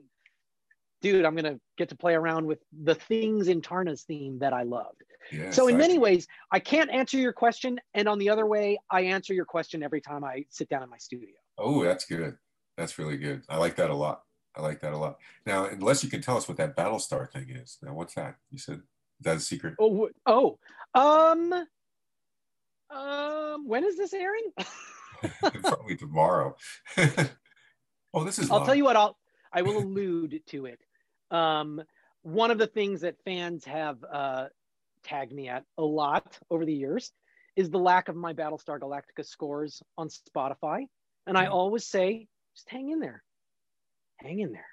Oh, nice. That's all I'm gonna say. But uh, yeah, you can probably piece that together. Nice. That sounds nice. And I, I love that we maintained the spoiler. We didn't tell people what the song is or what. Uh, dude you know there's this whole thing now with spoiler culture where it's like it's like after 48 hours people are just like what's your problem? We're going to talk about the ending of wandavision or mandalorian. Like you're the loser. And it's like i'm the loser with a job and a kid. Like i, I can't possibly keep up.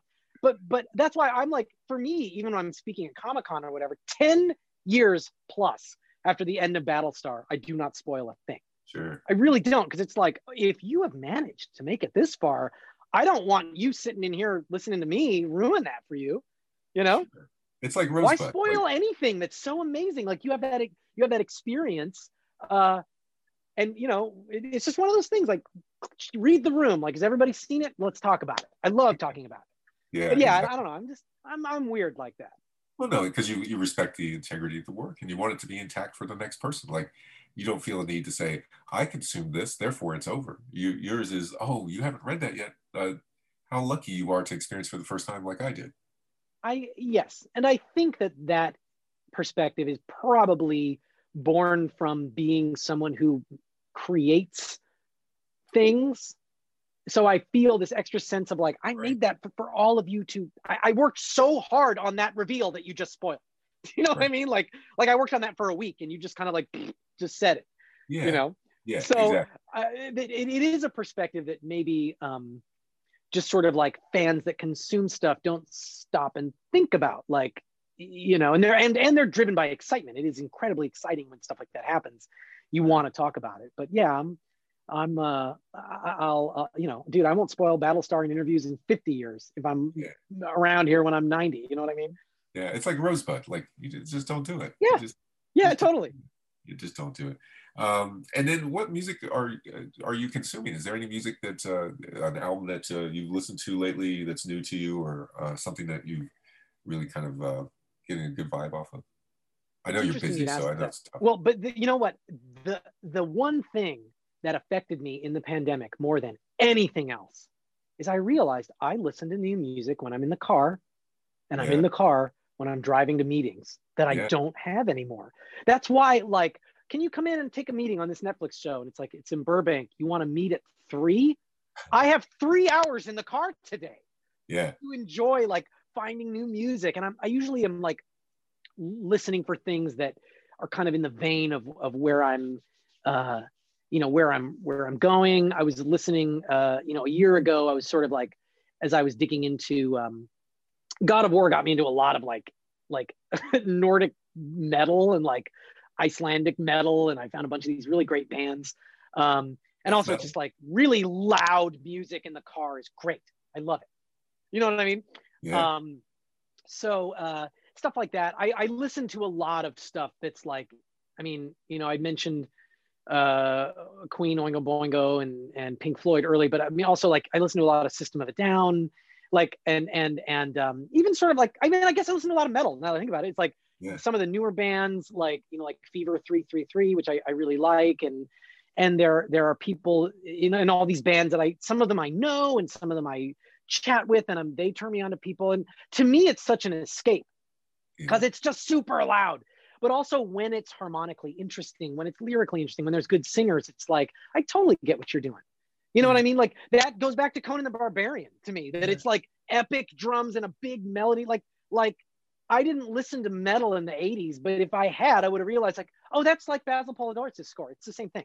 Yeah, and we listen. You, you know what I mean? Nations of the women. Well, like, so one of the ways I got into metal, it's totally, by the way, excellent quote. One of the ways I got into metal was I became friends with um, Scott Ian from Anthrax. Met him socially, yeah. so we're chatting, and he. This was during the days of Battlestar, and he goes, he was like, "Man, I love those drums, man. I can tell, I can tell you listen to Sepultura." And I was like, blink, blink. what? So wow. I go and check out Sepultura, their their early stuff from the early 90s. And I'm like, it, they're a Brazilian metal band that has all these Brazilian drums. And I was realizing, like, oh my God, this is Battlestar Galactica with drop tune bass and guitars. Then next time I saw Scott, I was like, you're right. I love Sepultura.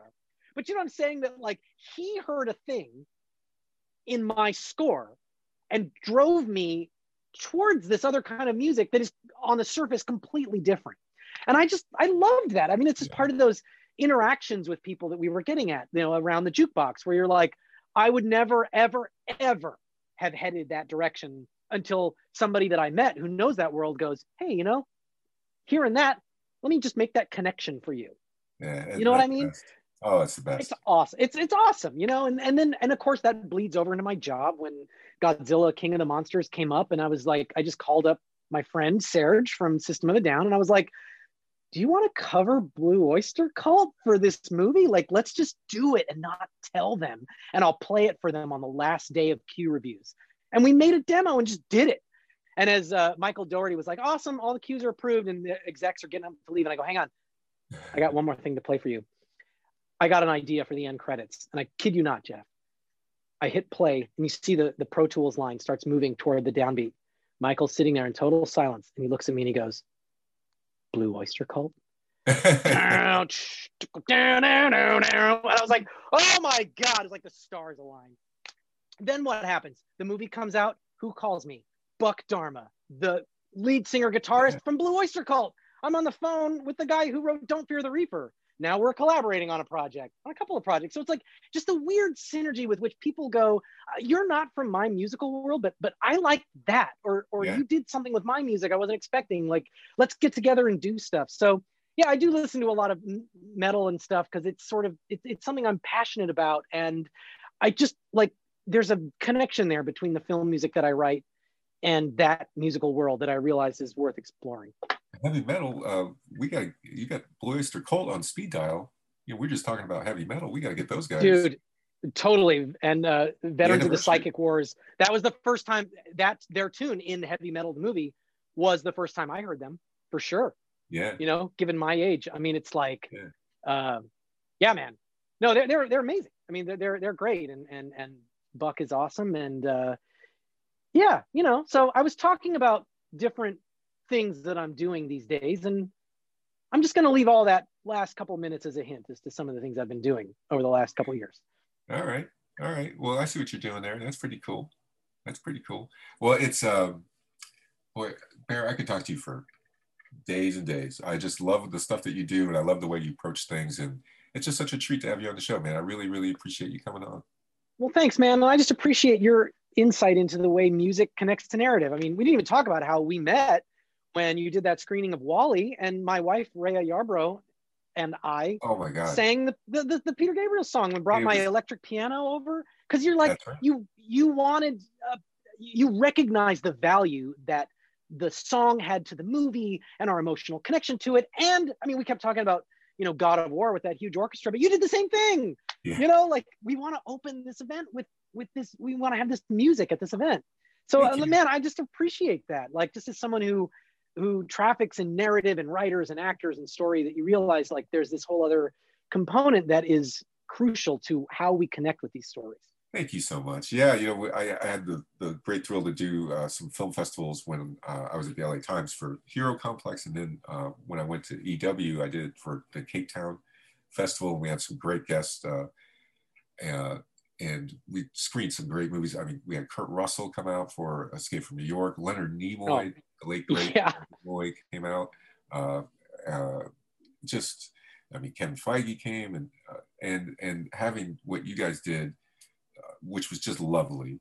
Uh, the music from WALL-E and and all the Pixar films. I mean, you you can't really. Uh, you can't really consider the films without the music. I mean, it, not at all. Like up, you know. I mean, my God, you know. Yeah. Uh, but that was so much fun, and and we did others. you know, we had somebody come out and sing the Firefly theme, you know, uh, acoustic when we did a screening of Serenity, and people went nuts. Like live yeah. music in the movie theater, people aren't ready for it. Uh, yeah. And you give it to them, and they just go crazy. Yeah. Well, that's a that's a true insight into like music's capacity, especially when you're talking about screening something that's already known and has a following it music's capacity to trigger those good feelings that nostalgia it's like it is so powerful. You know i mean i always say that like hey man you can shut your eyes but you can't shut your ears. Ooh. you know that music just bypasses all your defenses. And it's like you will feel this if you can hear this. You know you're in that theater and it's like the ability to trigger those emotions um, it's so wonderful as an artist to play around with that. But to just to recognize you know as a storyteller that it's like man i'm going to play that song i'm going to play the theme from firefly here. The effect that that will have yeah. it's profound you know? Exactly. yeah. And those cues stay with us. Like whenever i hear the fanfare that for 20th century fox yes. I immediately go back to Star Wars. Like I, I, feel like I'm about to watch Star Wars on a movie screen, no matter how many times I hear it or what context I hear it, because that was the signature sound for me you know? It was the doorbell that let you into the house you know?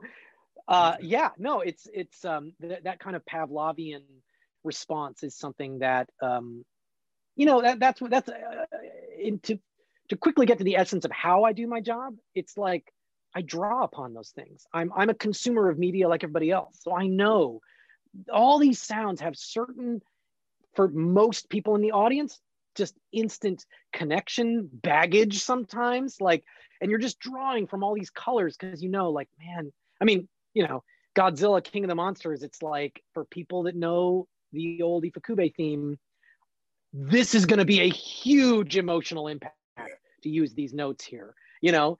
And and just being able to play around with that stuff it's wonderful. I, I love it. Yeah absolutely. I, I always thought that maybe do you think that the jaws theme is that is there anything else that people can recognize in two notes? Uh, two notes? Or how many notes is that? Uh, no, it's well done. It's two. It is a repetition of two notes, but you only need to do two of them. I mean, everybody go, knows what that is. Every, everybody's yeah. in a swimming pool. I, I know, I know. uh, it's a fun challenge to think if there's anything that is mem- as memorable in in two and or or you know even one. And I think the answer is probably not.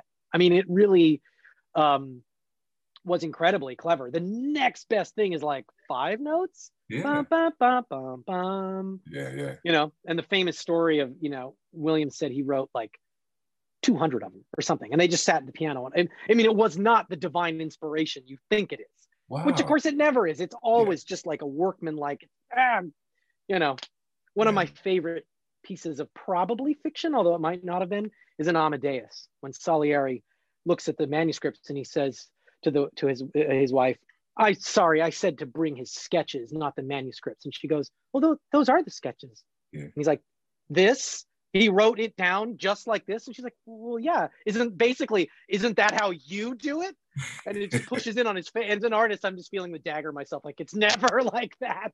It's yeah. never like that. You have to write it 50,000 times to craft the there there's the good one. Well there it is. Exactly. Yeah yeah. Otherwise, it's it's too many notes. Just get rid of a few. Well, fantastic, Bear. Well, thank you so much. Unless you have a theme song for a podcast, I think we're gonna. Not at the moment, but uh, give me a little time. You know.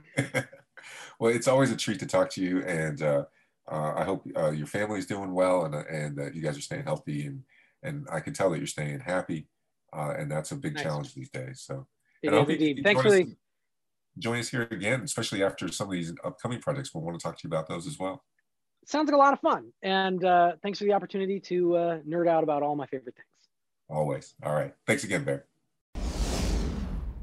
Well, thank you so much. That was Bear McCreary. And I think our audience can agree that just wow, what a man who's seen so much and has such a kind soul and yeah. wants to impart his knowledge. So, yeah, he's just a very generous soul. You know, um, you can tell he loves what he does, and uh, and you can hear it. You know, you can really hear it, and and that's both true when he talks and when he when he plays, and and uh, when he gets in front of an audience and, and conducts, which I've seen as well. And uh, it seems really a lot of fun for him. I love talking about music too, because, you know, I, um, for the listeners that don't know, my, my journalism career, like at the LA Times, for instance, I was there for like 21 years. And for like seven years, I did crime and government, I covered.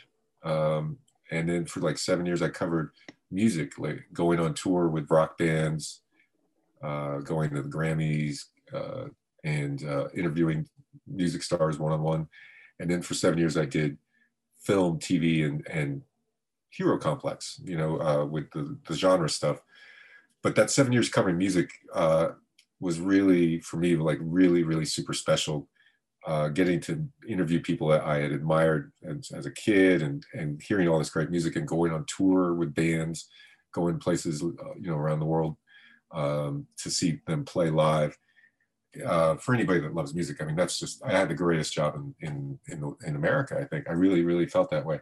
Um, so I love talking about music, uh, especially. That's always fun because I think the best, um, people ask me if you, if I enjoy interviewing movie stars better or directors or musicians. And I usually say musicians because the best musicians are themselves and the best actors aren't you know mm. um, like hmm. you know robert de niro is a mystery to me but uh, you know we all know who eminem is we know who ice cube is we know who neil young is just from listening to them um, have there been any musicians that you've profiled that like you said um, surprise you by the extent to which they are themselves. Like you meet them and you're like huh that's on brand. You are you are you are the artist. That is exactly what i thought you would be like. Yeah, there was there's been a few that are very very on brand, as you say, and that's a great way to put it. Um, and then a few that surprised me. Be uh, I remember the first interview I did on that job uh, with someone that was in, uh, of, of, sort of a famous stature, and it was in person, face to face. The first one was Michael Stipe from REM, mm-hmm. and I had to interview him on stage uh, in front of like 300 people. They were filming a TV show. Um, they were doing like a, they were playing a band they're performing as themselves in a club but it was for a, a, a scene in a um, like the prime time show and uh, and I, I thought michael stipe i was really nervous because he seems so intellectual so cerebral so such an artiste that i was afraid he'd be really severe and the first thing he said to me is oh wow you're really tall Aww. and uh, and i had to do the interview in front of the audience because they didn't have time to set up differently and stuff. So I had to go up and stand in front of these people. They're all just staring. They're all extras, like 300 of them staring at me. So it was very awkward. But when he said that, I just started laughing. I said, well, you know, thanks. I've been working on that. And it was such a fun, smooth, I, I don't think he did it because I was nervous, but uh, it sure had the effect of, of making me relax. And uh, so that was one where it was not what I expected. The person that was is always exactly what I expected is Neil Young. I've interviewed oh, Neil a few times the the first time I talked to him one on one was at a uh, it was poolside.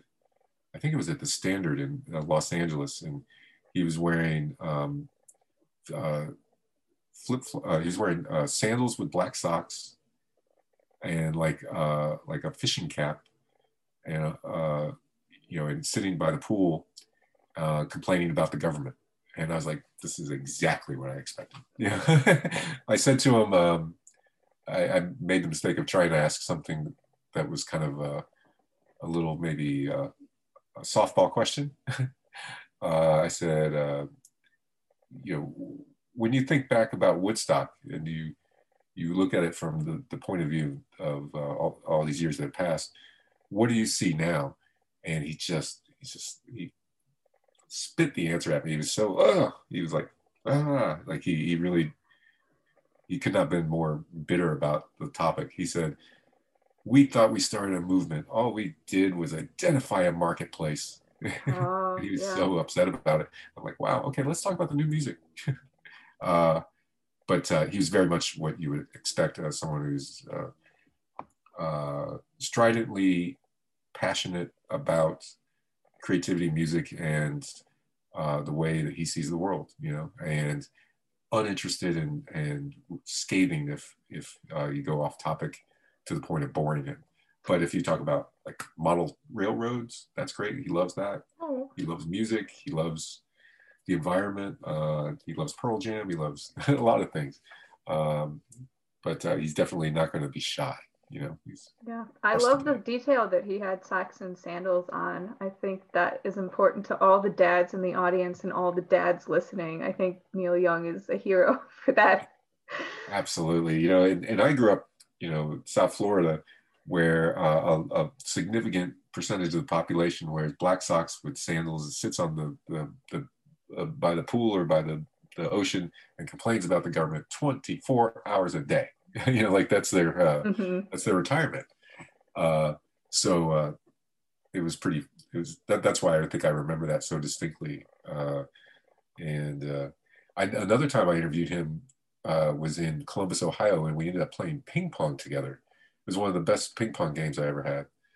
Um, just because it was Neil Young, I, I didn't do that well, but I just how often do you play Neil Young and ping pong? And, and that it was for the MoveOn concerts that they were doing for the 2000 election and it was uh, the, the show was Pearl Jam, Neil Young, Peter Frampton, and Death Cab for Cutie, not in that Mhm. order, playing together. It's such a strange bill, you know, a, a unusual bill, but it was really a really lot of fun. Um, and uh, that one's a whole story. I'll save that for another night, uh, another episode. But there, there's a great Eddie Vedder and I had a very romantic walk along the Columbus River, and I'll, I'll tell you that Oh, story sometime. It's very fun yes, yeah, I love Eddie. He's the best. He's he's a great guy. Um, but uh, When yeah, you remind me tell you that sometime. when you- when you interview an artist, does that change how you receive the music? Like, I mean, we were talking about Bear. Now, do you hear like the opening of Battlestar and you're like Bear? And I mean, it's like, do you does that layer an emotional reception onto the music for you? It sure does. It sure does. You can't help it. And in fact, sometimes it's it's sad, you know, because unlike film, you know, with music, singing along with a person is a very intimate uh, interaction. You know, if you if you go and you watch a film, um, you're you're slightly removed from it. If you're especially if you're watching something like The Shining or or Gladiator, something that is like a world you don't want to be in, a world that feels like you don't exist in, the spectacle of it, you get lost in the moment, but it doesn't feel like it's about you. You sing along with somebody at a concert, that's different. You have to like the person that you're singing along with to a certain extent. Um, you certainly don't have to like the actors to watch a movie and enjoy it, but I feel like you almost have to like the musician to watch a concert and enjoy it hmm um, and that might be oversimplifying, but there's been people I've interviewed that I didn't have a great reaction to, and it made it hard to enjoy their music later. Or Oh, okay. people I, I, you know, um, yeah, you know, the, the- quite honestly, like, uh, yeah, and then some people that whose music I didn't love, but they were so wonderful that now I can't. Uh, this Sammy Hagar, the nicest guy in the world. Sammy Hagar is the nicest guy in the world. Uh, I, I, I, I'm not anti Sammy Hagar, and I'm not anti Van Halen certainly. And but Van Hagar wasn't maybe the music that I would turn up when it came on the radio. It's just not my Mhm. Yeah. you know, whatever. I did go see the tour back then. Um, Sammy Hagar comes on the radio in my car. No one's changing the dial. I got to listen. I'm like, no, no, we Mhm. got to listen to Sammy. You know, because because he was so damn nice to me, like, and, and so wonderful and generous that I like the guy. Um, and that's just really funny, you know. Uh, I like him so much more. I didn't really like Mick Jagger. Does it affect the Stones song? Some of them, you know, like yeah, like I'm a little less patient with the Stones than I used to be. You know, uh, yeah, just, but you know, maybe he doesn't like to read my stories either. Hmm. Well, I wasn't going to ask you to name names, but and I have nothing against Mick. He did nothing. Yeah. He did nothing wrong. It's just that it's just he. It's just I just feel slightly removed from him. I, I I've, it changes things. It changed, you know, the big one it changed for me is Springsteen, and and and not. It didn't make Springsteen. I still love Springsteen's music, and I'm a big Springsteen fan, but just you know you get to know somebody and it fills in blanks a little bit and and there's a little less mystery there you know Mhm. and Yeah. and so if it does affect the way that you perceive them um yeah Yeah. i mean yeah i had i had friends in literary theory classes in college who were very morally and emotionally opposed to taking the class where you discuss like how is this sentence constructed what makes it good you know how does the language work how do we quantify or qualify beautiful language and they were like i don't want to ruin my love of literature or that was their Yeah. fear i i didn't have that fear personally but i think it's it's very common that you don't want to overexpose yourself to the things you love for fear of making them pedestrian or mundane so yeah yeah and you know and we live in a, an era of saturation oversaturation of so many things especially things that are connected to entertainment or the arts uh, and this is a kind of a slight tangent from what you're saying but you know um, if you look at somebody like tom waits uh, who, you know, we know very little about Tom Waits compared to how long he's been famous and how many opportunities there's been for us to be enlightened. He, he doesn't open up about his life. He keeps his work at a distance and to maintain that art uh, mystery, that sense of mystery around it. He doesn't want you to know who he is, and and uh, you know um, that t- that removes the possibility for him to surprise he feels and and that's one of the reasons that he does that. And like way back when bob dylan uh he when he was doing interviews in the 60s a lot of times he would make up his biographical information. He would like he would change it. Like he would go tour and he you know as he's going along he would alter the story of his life for the different journalists which you know you could talk different reasons that he might do that and different effects that that has and, and the value of that and whatever that's a debate but uh, it certainly creates a, a, a, sense of enigma around him that only adds to the mystique of the music. Um, and then you compare it to somebody like, you know, actors like Tom Cruise, who, whose personal life and whose prominence and like his Tom Cruise-ness has gotten to the point where it's gotten bigger than his performances. So like, it's hard to watch a movie with him in Yeah. it for me and not see him as Tom Cruise. Like it's hard for me to get lost in, you know, uh, Mhm. in a movie that he's in. Uh, you know, that's why I, I admired that film Collateral so much that Michael Mann made uh, with him and Jamie Jamie Foxx and uh, Mark Ruffalo and Jason Statham and, and Tom Cruise. Um, that that movie doesn't feel like Tom Cruise to me. I forget that's Tom Cruise, and and then so I that's one of the reasons I enjoy it so much is because his his persona hasn't eclipsed his performance in that. Mhm. You know, um, it's tough, and I think he's a talented guy, and I like him. And until recently, he followed me on Twitter, so I, I you know, I was really happy about that. But uh, I'm not slamming him or anything. But I think that his his his big challenge is Mhm. holding on to mystique. You know, like once you jump the couch, you know, it's it's hard to come back in a lot of ways. Yeah. Yeah, I was thinking of asking you about the mystique of music because in when you were talking with Barry, you talked about the jukebox and how much you loved that and how much it, it occupied in your story this kind of weird fluid space between mystique and familiarity, the familiarity of singing with people that you mentioned, because you have on the one hand the you play the song and it comes through the ether and people don't know it and they're very curious about it. So I think there's the mystique element there.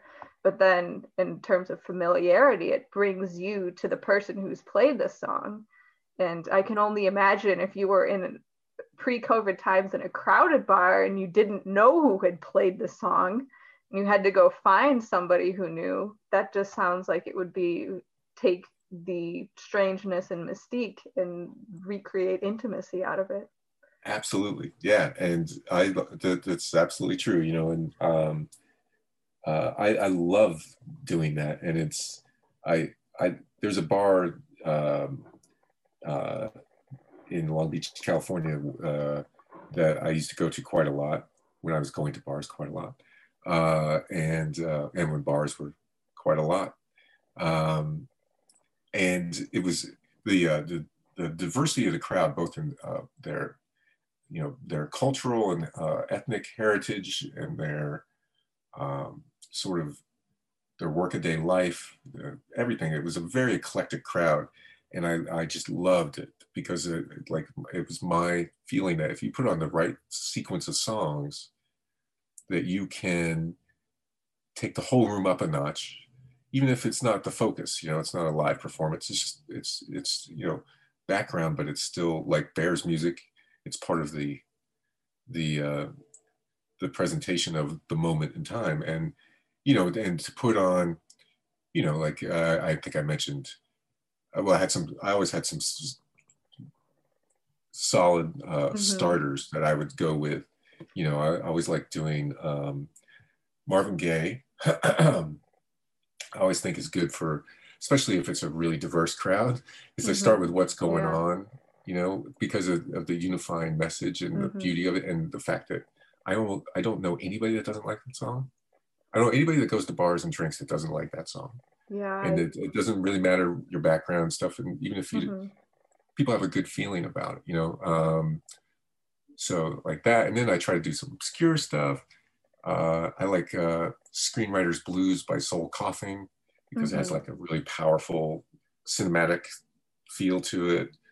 I always go with Muddy Waters. Um, I just want to make love to you. Uh, the single version, which has a really haunting harmonica in it in the middle that cuts across the bar, and everybody hears it, and it goes on longer than you think it is.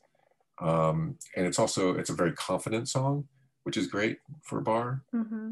Uh, then I usually mix it up and go with like Carmelita by uh, Warren Zevon, which is yeah, you mentioned that beautiful, like sad heroin song about, um, and but it's got such vivid imagery, like a Springsteen song, you know, something like that. And then um, I like kind of uh, taking expectations and taking changing them a little bit like uh, there's a song, the great song "Midnight Rider" by uh, the Allman Brothers. Everybody, uh, not everybody, but a lot, quite a lot of people like that song, and, and mm-hmm. it's immediately identifiable.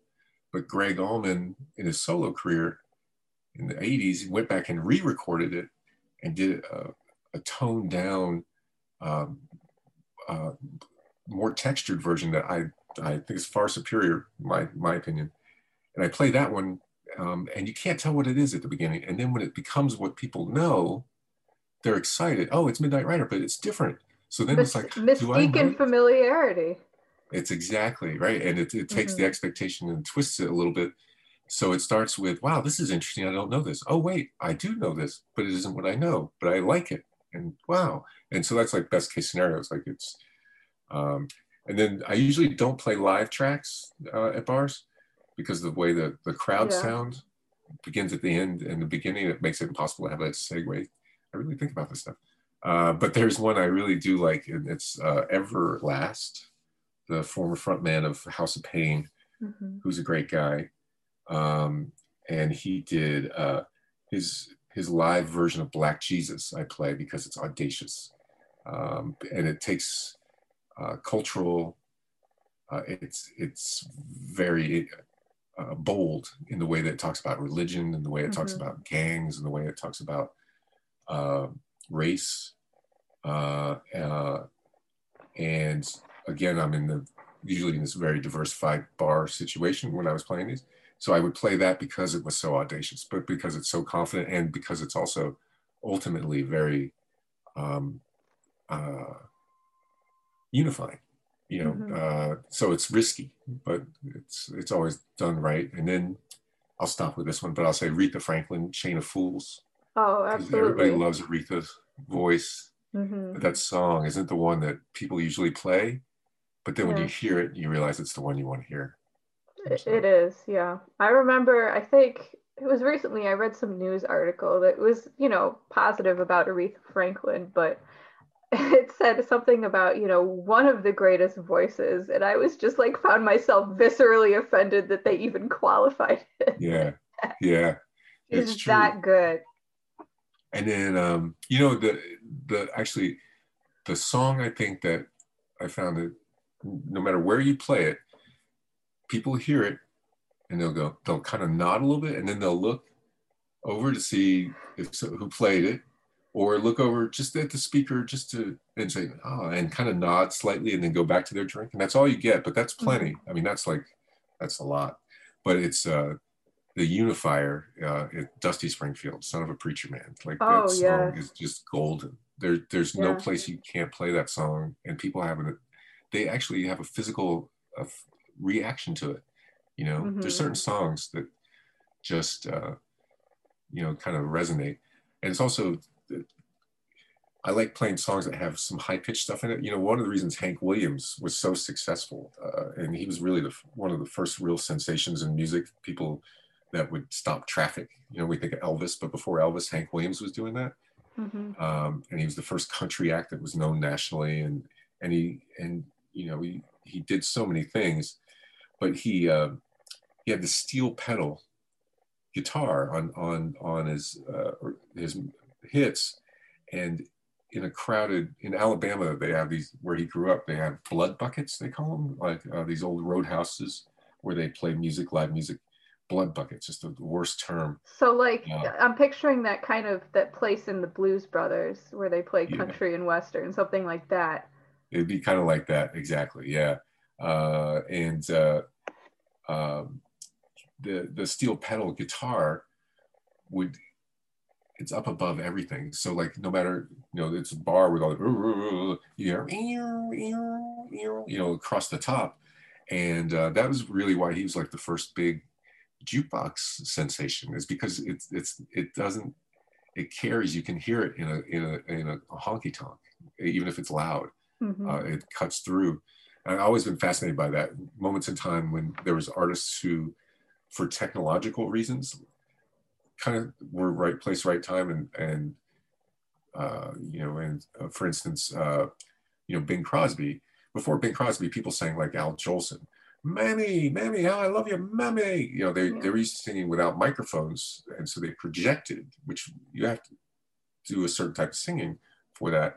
But Bing Crosby, he, his great, you know, intuition is that he was the, you know, singing to a microphone for radio at the beginning of radio, and that if you blah, blah, blah, blah, blah, blah. You know, he would burble and croon, and people, I like to think of it as he's the first, you know, Al Jolson, if you're listening on the radio, you would lean back.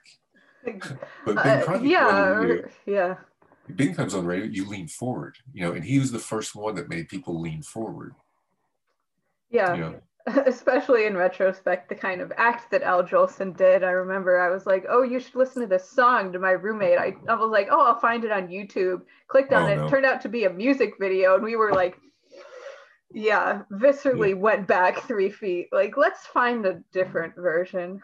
Yeah, obviously yeah, very talented man, but obviously very uh, ossified in time absolutely. Absolutely. Or, or, but even singers like caruso or it doesn't even have to be somebody uh, you know i picked him because he was you know like right before bing but mm-hmm. you know the idea of the projected voice versus the the kind of intimate um, kind of phrasing that bing did um, it's just kind of it's it's interesting. He was in the right place at the right time. And i think you know um, phil spector years later was in the technologically mm-hmm. he he was creating these symphonies that sounded perfect on the new radios that people had in their cars you know that you, and and the same with the beach boys you know when uh, mm-hmm.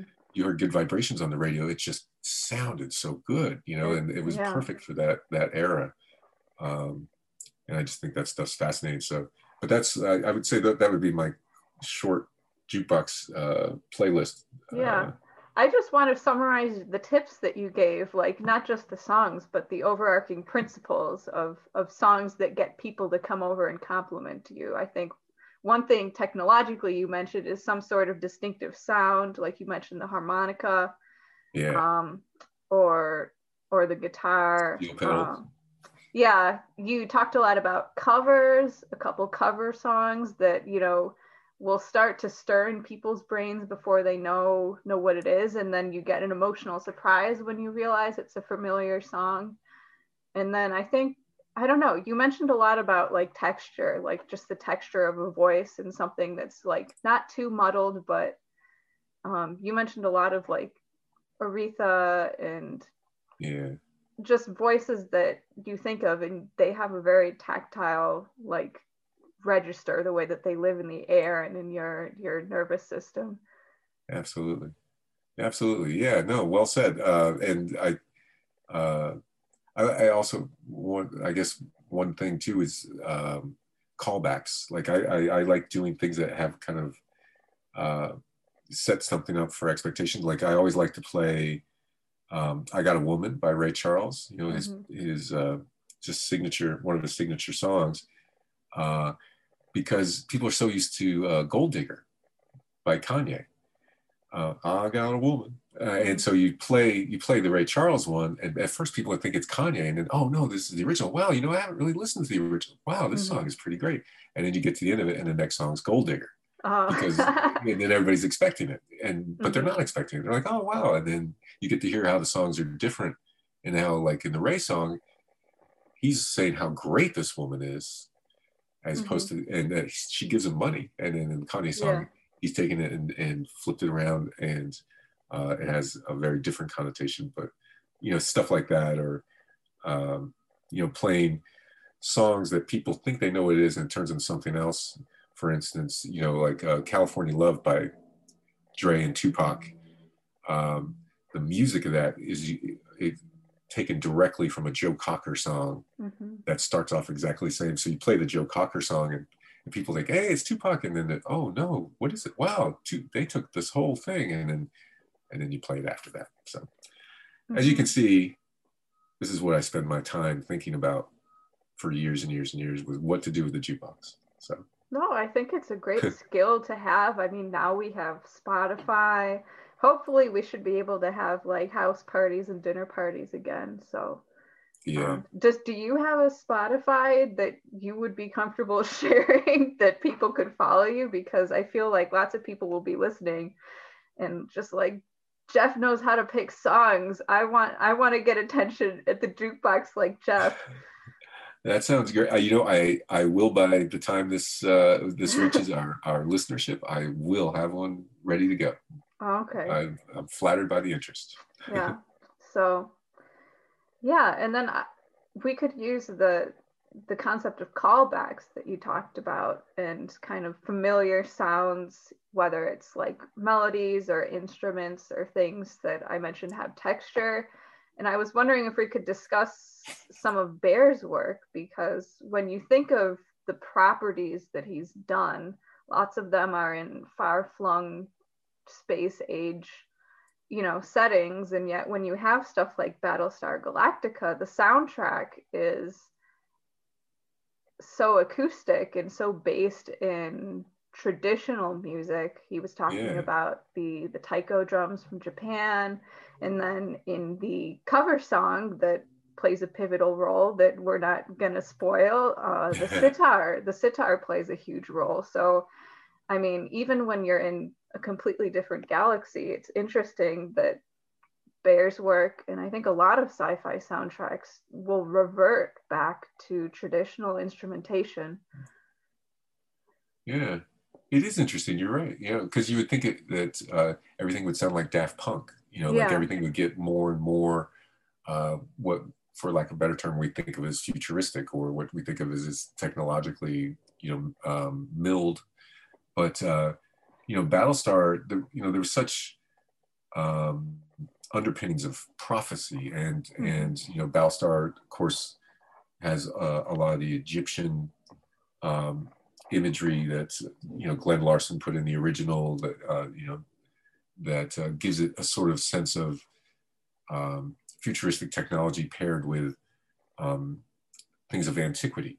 Uh, mm-hmm. you know, uh, anthropological uh, resonance that the that these things have, uh, and and that's a lot of fun. You know, it's it can be anachronistic, but people really like that. I mean, like like with Star Wars, there's that there's you know the expectation is oh there's spaceships it's in the future but first thing you see on the screen is a long time ago like what Yeah. wait you know so like people again that makes you lean forward a little bit like oh i'm gonna have to pay attention here i thought i knew what this was this is a little different um and with science fiction i think you know what bear's music with battlestar got to and some of the other ones that he's done as well um gets to the primal uh, power of things that last forever or things that are eternal um, in their in their uh, their im- impact. I mean, things that are cosmic, you know, for lack of a better term.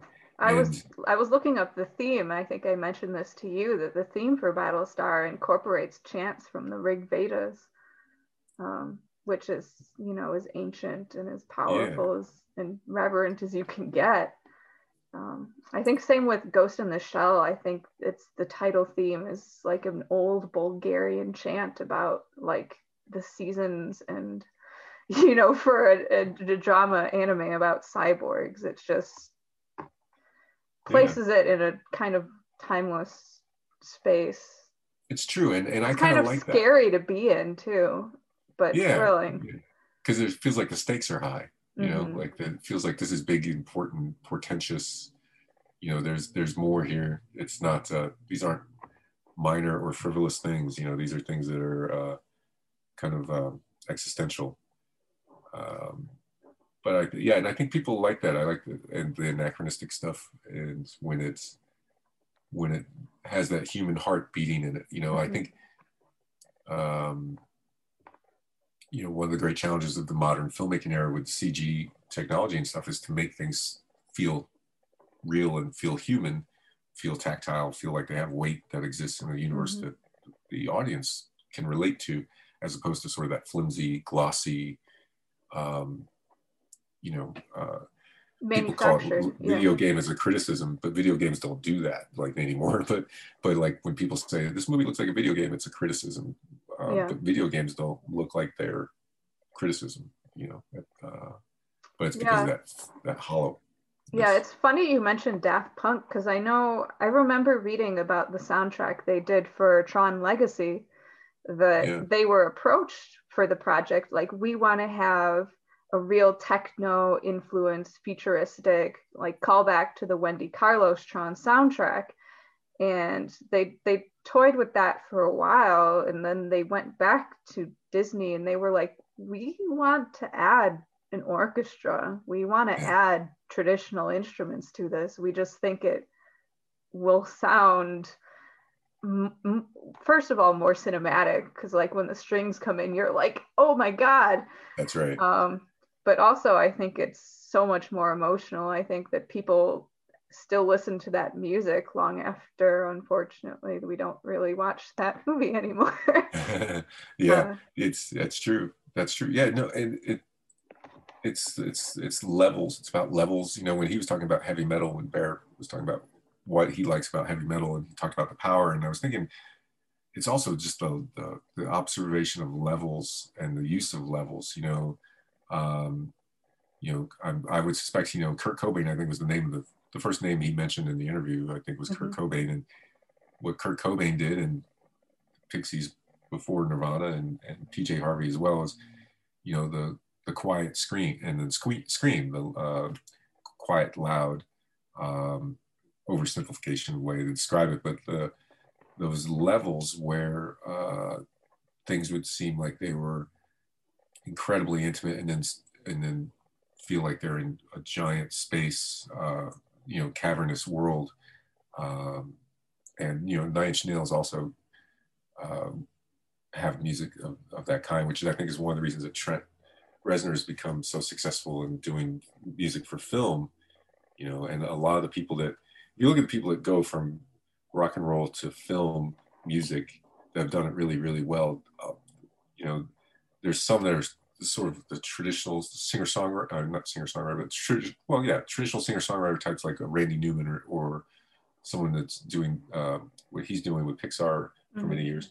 But I'm thinking more like people doing scores, uh, look at Mark Knopfler and Peter Gabriel and um, you know Jonny Greenwood from Radiohead and um, and uh, Danny Elfman, you know, uh, that they all hold on to, uh, and Trent Reznor, um, hold on to stuff that's really primal. Uh, there's, you know, there's hand claps and there's like things that sound like boneyard music and there's there's uh, skin stretched across a drum and there's you know hammers hitting things and you know there's you know uh, you know or uh, David Burns and uh, you know his uh, sort of safari of the world music uh, and and how he puts that into the, his work you know that stuff that's all got a real human heart um, people thought that synthesizers and and keyboards and all this would take music away from the human pulse, but it, it really hasn't. And it's it's most powerful when it's commingled, you know, when it has all those things. Mm-hmm.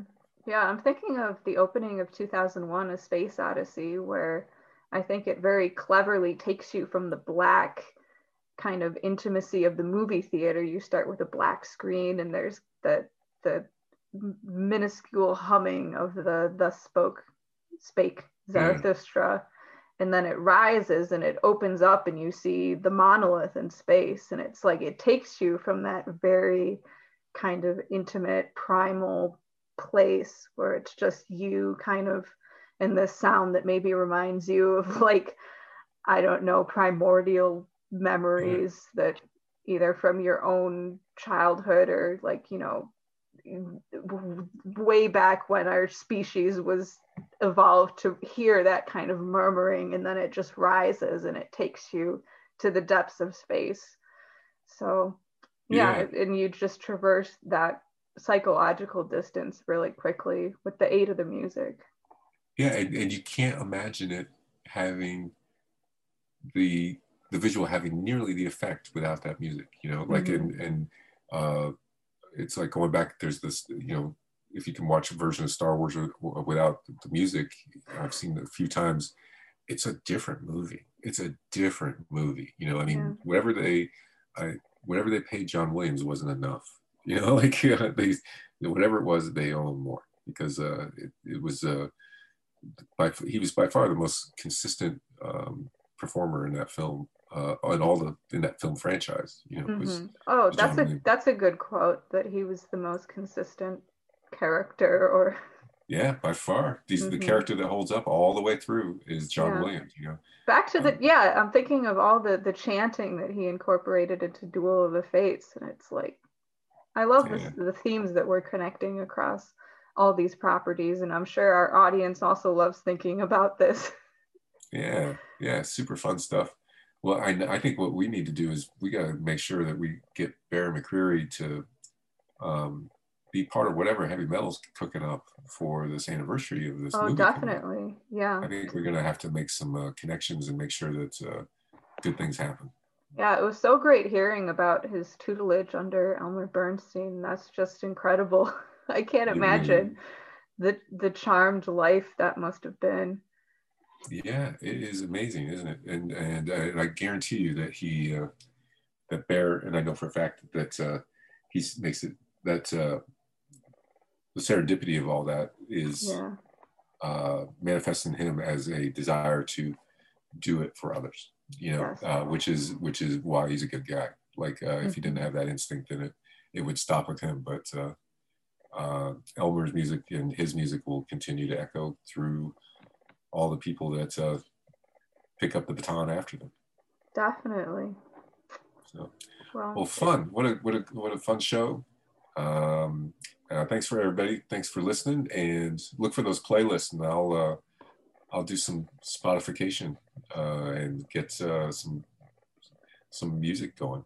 Definitely, yeah. Just a reminder that the playlist should be up at the Heavy Metal YouTube channel, and I think we might have a Spotify. So stay tuned for that. We'll try our best to link it in the description and in all our, our tweets and, and promotions for this episode. So I've had a great time. This has been, well, Jeff Boucher, I hate to sign you off on your behalf. But oh, I'm all for it. this is Jeff Boucher's Mind Space, and there's nowhere I'd rather be. Thanks so much. Bye, Jeff. Take care. Thanks.